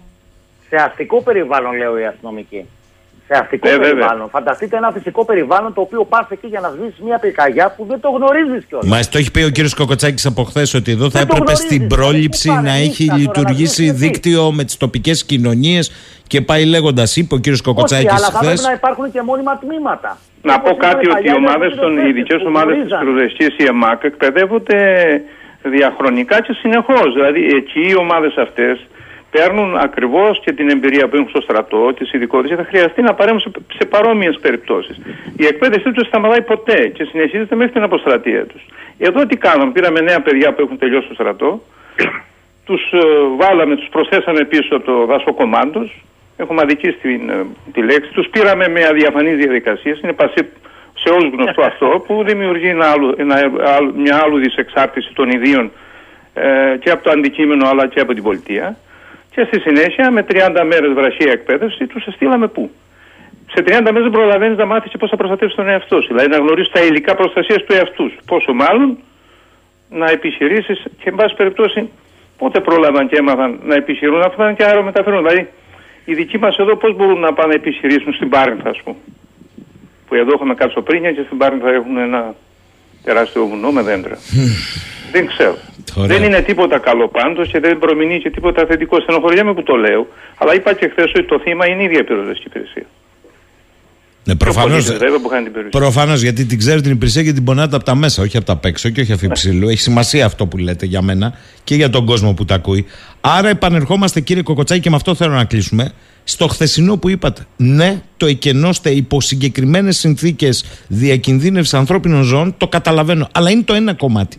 Το άλλο κομμάτι είναι πώς προστατεύονται περιουσίες αγροτικές εκτάσεις και κυρίως πριν φτάσουμε εκεί τι γίνεται με ένα προληπτικό δίκτυο ακόμη και ελέγχου. Μου στέλνει εδώ άλλος μήνυμα ότι χθες πάλι στην Κέρη, πάλι στην Κέρη είχαμε πυρκαγιά που σβήστηκε ευτυχώς γρήγορα. Αλλά λέει, καλά ρε παιδί μου λέει, η Κέρη έχει γίνει καθημερινό ανέκδοτο. Ένας προληπτικός έλεγχος, κάτι της δεν γίνεται να υπάρχει. Καταλάβατε ε, κύριε Κοκοτσάκη; Να πω κάτι, ξέρετε ότι έχω και την ιδιότητα των εμπειρογνώμων αλλά και τον, ε, του ερευνητή και στα χρόνια αυτά έχω αποκτήσει μια πολύ μεγάλη ε, ε, ε γνώση όσον αφορά τις αιτίες πυρκαγιάς. Ρίξτε μια ματιά στους δρόμους μας, είτε εθνικούς, είτε επαρχιακούς, είτε αγροτικούς και κοιτάξτε δεξιά-αριστερά τι γίνεται. Τα πλαστικά εννοείται και τα γυάλινα. όχι μόνο. Όχι μόνο. Δηλαδή τα χόρτα πολλές φορές θα δείτε την εθνική να πάμε προς το ρέθμο από ένα σημείο και μετά. Η εθνική είναι τα χόρτα, τα καλάμια και τα διάφορα υλικά καλύπτουν το ένα διάζωμα του δρόμου. Ε, είναι γνωστό, οι πυρκαγιές όλες δεν οφείλονται σε εμπρισμό. Έχουμε μάθει τώρα όταν είμαστε αδύναμοι να αντιμετωπίσουμε κάτι, όταν μας τυχαίνει κάτι συνεχόμενο κλπ. Σχέδιο, σχέδιο, σχέδιο. Εγώ βαρέθηκα να ακούω σχέδια, σχέδια και ποτέ δεν πιάσαμε κανένα να κάνει το σχέδιο. Ε, δηλαδή τόσα χρόνια όλα σχέδια ακούμε. Και ήταν πάρα πολύ εύκολο για την πολιτεία όταν αδυνατούσε, υπήρξα και εγώ θύμα αυτής της κατάστασης, όταν αδυνατούσαμε σαν πολιτεία να δώσουμε απάντηση κατασταλτικά ή προληπτικά, κυρίως προληπτικά, σε αυτό το οποίο συμβαίνει, δηλαδή στην καταστροφή, την περιουσία σας και καμιά φορά τη ζωή των ανθρώπων, βγαίναμε και λέγαμε οργανωμένο σχέδιο. Αν υπάρχει οργανωμένο σχέδιο, κάποια στιγμή πρέπει να αποκαλυφθεί. Δεν μπορεί να το καταγγέλεις πάντα και ποτέ να μην το λύνεις. Κοιτάξτε όμως πρόληψη. Έχουμε καθόλου πρόληψη σε αυτή τη χώρα. Εγώ ε, συγκινήθηκα από τον ε, Δήμαρχο Αγίου Βασιλείου χθες έναν άνθρωπο που είναι συνεχώς σε ένα, σε ένα Δήμο που είναι πολύ οργανωμένος. Σα το λέω από δική μου προσωπική γνώση. Είναι πάρα πολύ οργανωμένος. Ευτυχώς που οι πολίτες αυτοοργανώθηκαν. Πάλι ανυπακοή πολιτών είχαμε. Ναι, γιατί στην ουσία παραβιάζαν την εντολή της εκένωσης. Ακριβώς. Δεν συστήνω στους πολίτες να μην υπακούν. Λέω όμως απλά να αλλάξει αυτό το σχέδιο. Δεν μπορεί, το είπε η κυρία Λιονία χθε, το, το, το φώναζε. Πρέπει να το σκεφτούμε, να τα αλλάξουμε. Δεν πάει αυτό το σχέδιο. Δεν μπορεί να γίνει. Δεν μπορεί Γιατί να ακολουθεί. Ο πολίτης κολόνες... και ειδικά σε τόπους σαν τους δικούς μας. Έχετε δίκιο. Στους δρόμους Δήμη Περιφέρειας, οι κολόνες ΔΕΗ από κάτω ακαθάριστες. Γίνεται ένα εκρηκτικό μήνυμα. Μου λέει εδώ ένας φίλος, ποια είναι η άποψή του για την κατάργηση του δασικού πυροσβεστικού σώματος και των πραγματικών δασοκομάντων. Υπάρχει ή δεν υπάρχει κύριε Κοτσάκη τεράστια διαφορά μεταξύ των μεθόδων εκπαίδευσης δράσης σε ένα αστικό και ένα μη αστικό περιβάλλον; Και μήπως αυτά τα λάθη τα πληρώνουμε διαχρονικά; Εγώ είχα την τύχη, την ατυχία να το ζήσω όλο το σενάριο αυτό από την πριν και την μετά. Όχι το, το πριν ήταν καλύτερο, δηλαδή την εποχή της δασικής υπηρεσίας. Ομολογώ όμως ότι οι επιστήμονες οι οποίοι υπήρχαν στη δασική υπηρεσία ήταν άνθρωποι που γνώριζαν το δάσος. Από τότε όμως σήμερα και νομίζω ότι στον κόσμο ολόκληρο έτσι κάπως γίνεται πρέπει να γίνει ο συνδυασμός. Ούτε το ένα είναι και το ένα είναι άκρο και το άλλο είναι άκρο. Μπορούσαμε και τα δύο πράγματα μαζί να τα συνδυάσουμε. Δηλαδή και την εμπειρία αλλά και τη γνώση. Και όχι να αποστεώσουμε εντελώς την δραστική υπηρεσία που σήμερα είναι ένας γραφειοκρατικός οργανισμός και τίποτε άλλο. Αυτό είναι λάθος. Το να προσλαμβάνει συνεχώς στο πυροσβεστικό σώμα δασολόγους δεν λέει κάτι. Έχετε Πρέπει δίκιο. Να συνεργαστεί με τη δασική υπηρεσία. Δηλαδή, όσον αφορά το κομμάτι, να δώσουμε την ε, δυνατότητα στη δασική υπηρεσία να ξαναπεί στο δάσος. Η, η δασική υπηρεσία είναι έξω από το δάσος. Το είπε ο κύριος Λύκος. Το είπε ο κύριος Λύκος προηγουμένως. Θα κλείσω με εσάς, κύριε Κοκοτσάκη, ως εξής. Έρχεται ένας τρίτος Βασίλης Ακροατής και λέει: Επειδή την περιοχή στο νότιο Ρέθμινο την ξέρω αρκετά καλά, σας λέω ότι τα τελευταία δύο χρόνια σε κάποια φυλάκια επιτήρησης πυροσβεστικής δεν υπήρχε ούτε ένα όχημα για δείγμα. Και, αυτή, τα- και αυτά την ίδια περίοδο που κάει και η Βαρυπόμπη και η Εύβοια. Επίσης, στο βουνό Κέδρος, που στους πρόποδες του ξεκίνησε η φωτιά, έχει προγραμματιστεί εγκατάσταση ΑΠΕ, αλλά δρόμος για την κορυφή δεν υπάρχει. Ναι. Κοιτάξτε, αυτό το φαινόμενο με αυτά τα τέρατα, τέρατα τα λέω εγώ, που έχουν εμφανιστεί στις βουνοκορφές της ε, Κρήτης και ιδιαίτερα σε μια θαυμάσια από οικολογικής αλλά και αισθητικής ε, γωνιά της πατρίδας, της ιδιαίτερας πατρίδας ο Άι Βασίλης που αν κοιτάξεις τα μάτια τα δύο τα βουνά εκεί στα κούμια κοντά έχουν γεμίσει αυτά τα τέρατα που σβουρίζουν πάνω από τα κεφάλια μας ε, αυτό μοιραία οδηγεί και τους πολίτες ε, να κάνουν και αυτή τη σκέψη ότι πιθανόν ε, να υπάρχουν και τέτοια κίνητρα όσον αφορά τις, ε, τις πυρκαγιές. Όσον αφορά την προφ- τη φύλαξη, ε, δεν λύνει βέβαια το πρόβλημα η ύπαρξη ενός αναβαθμισμένου πυροσβεστικού σταθμού. Όμως ε, οι τοπικές πυροσβεστικές υπηρεσίες αδυνατούν να φυλάξουν μια τόσο τεράστια επαρχία όπως είναι η επαρχία του Βασιλείου που ξεκινά από τον νομό Χανίων και τελειώνει στον νομό Ηρακλείου. Ε, θα έλεγα ότι θα πρέπει να εισακουστεί η τοπική αυτοδιοίκηση. Θα έλεγα ότι η πρόληψη, ειδικά σε αυτούς τους τόπους, ε, μετά από τόση μεγάλη εμπειρία 30 και 40 ετών που θυμάμαι εγώ να καίγεται συνεχώς, καίγεται συνεχώς, καίγεται συνεχώς και ουδένα νομίζω ότι και δείτε και την αντιμετώπιση που είχε το συγκεκριμένο φαινόμενο στα μέσα ενημέρωσης ε, των εκτός ε, Κρήτης. Και θα ήθελα εδώ να συγχαρώ και το κανάλι Κρήτη TV, το οποίο έδειξε για μια φορά την ευαισθησία του σε τέτοια θέματα. Αχ, κύριε Κοκοτσάκη, τι να πω τώρα. Οι ευαισθησίες μας φάγαν όλους. Εκεί μείναμε όμως μόνο. Δυστυχώς και εγώ είμαστε κάθε χρόνο και εμείς και η Εύη που είναι ο κύριος Λύκος. Καλημέρα, κύριε Κοκοτσάκη. Καλή σας να είστε ημέρα, γερός καλή σας ημέρα. και να μπορείτε να λέτε μερικά πράγματα μπας και διορθωθούν. Κύριε Λύκο, με εσάς κλείνω. Συμπέρασμα. Ε, δεν θα σας πω συμπέρασμα. Απλά θέλω να στρέψω λίγο τη συζήτηση, αν μου επιτρέπετε. Έχετε δύο προκειμένου- λεπτά ακριβώς. Ναι. Δύο λεπτά ακριβώς, προκειμένου να βάλω τα επόμενα ερωτήματα. Μέχρι το 2030, σύμφωνα με αποφάσεις της Ευρωπαϊκής Ένωσης, θα πρέπει να έχουν φυτευτεί 3 δισεκατομμύρια δέντρα. Ο τρόπος φύτευσης είναι πατέντα. Δεν έχει να κάνει σε τίποτα με την ελληνική φύση. Είναι η δημιουργία στήρων δασών εξαρτώμενων από εταιρείες. Κυρίως ποιες είναι οι εταιρείες αυτές, αν τις θυμάστε, Bayer και Monsanto. Και θα κλείσω και με κάτι άλλο. Σε ό,τι αφορά το χρηματιστήριο των ρήπων, Μμμ. όσο μειώνεται η δασική κάλυψη μιας χώρας, τόσο αυξάνονται τα δικαιώματα ρήπων λόγω της καταστροφής των δασών. Α, Άρα είναι βασικός μοχλός εκτείναξης των τιμών ενέργειας. Δείτε τι εισέπραξε η ελληνική κυβέρνηση. Δηλαδή μετατρέπουμε οτιδήποτε πουλιέται εγιαλίτιδα ζώνη, εγιαλός, βάση σε ομόλογο ή χρηματιστηριακό προϊόν προκειμένου να πουληθεί στις διεθνείς αγορές. Τελεία και παύλα. Ή αν θέλετε παράγραφος για μια επόμενη συζήτηση. Ακριβώς με προλάβατε. Σας ευχαριστώ κύριε Λύκο και εσάς και για την υπομονή να ακούσουμε. Νομίζω είχαν ενδιαφέρον Εγώ αυτά που ιδιαίτερα. είπε ο κύριος Χάρηκα ιδιαίτερα από Κοκοτσάκη. τον κύριο Καλημέρα σας, να είστε καλά. Μου λέει η Μαρία και μέσα σε όλα αυτά, Γιώργο, φωνάζει λέει η γειτονική χώρα για το κοκορέτσι. Ότι είναι δικό της έδεσμα και δεν αφήνει τους Έλληνες να το πατεντάρουν. Παιδιά, αφήστε. Κοκορέτσι. Έδεσμα που απαντάτε σε όλα τα Βαλκάνια. Η βυζαντινή δε εκδοχή του ονομάζονταν για όσους το αγνοούν πολύ πριν την έλευση των γειτόνων, πλεκτή, κυλιόχορδων ή χορδόκυλων. Χρησιμοποιείται και ως ονομασία γαρδούμιων. Τίποτα άλλο δεν έχω να σας πω. Να είμαστε καλά, να τα πούμε αύριο το πρωί 10 και κάτι. Καλημέρα.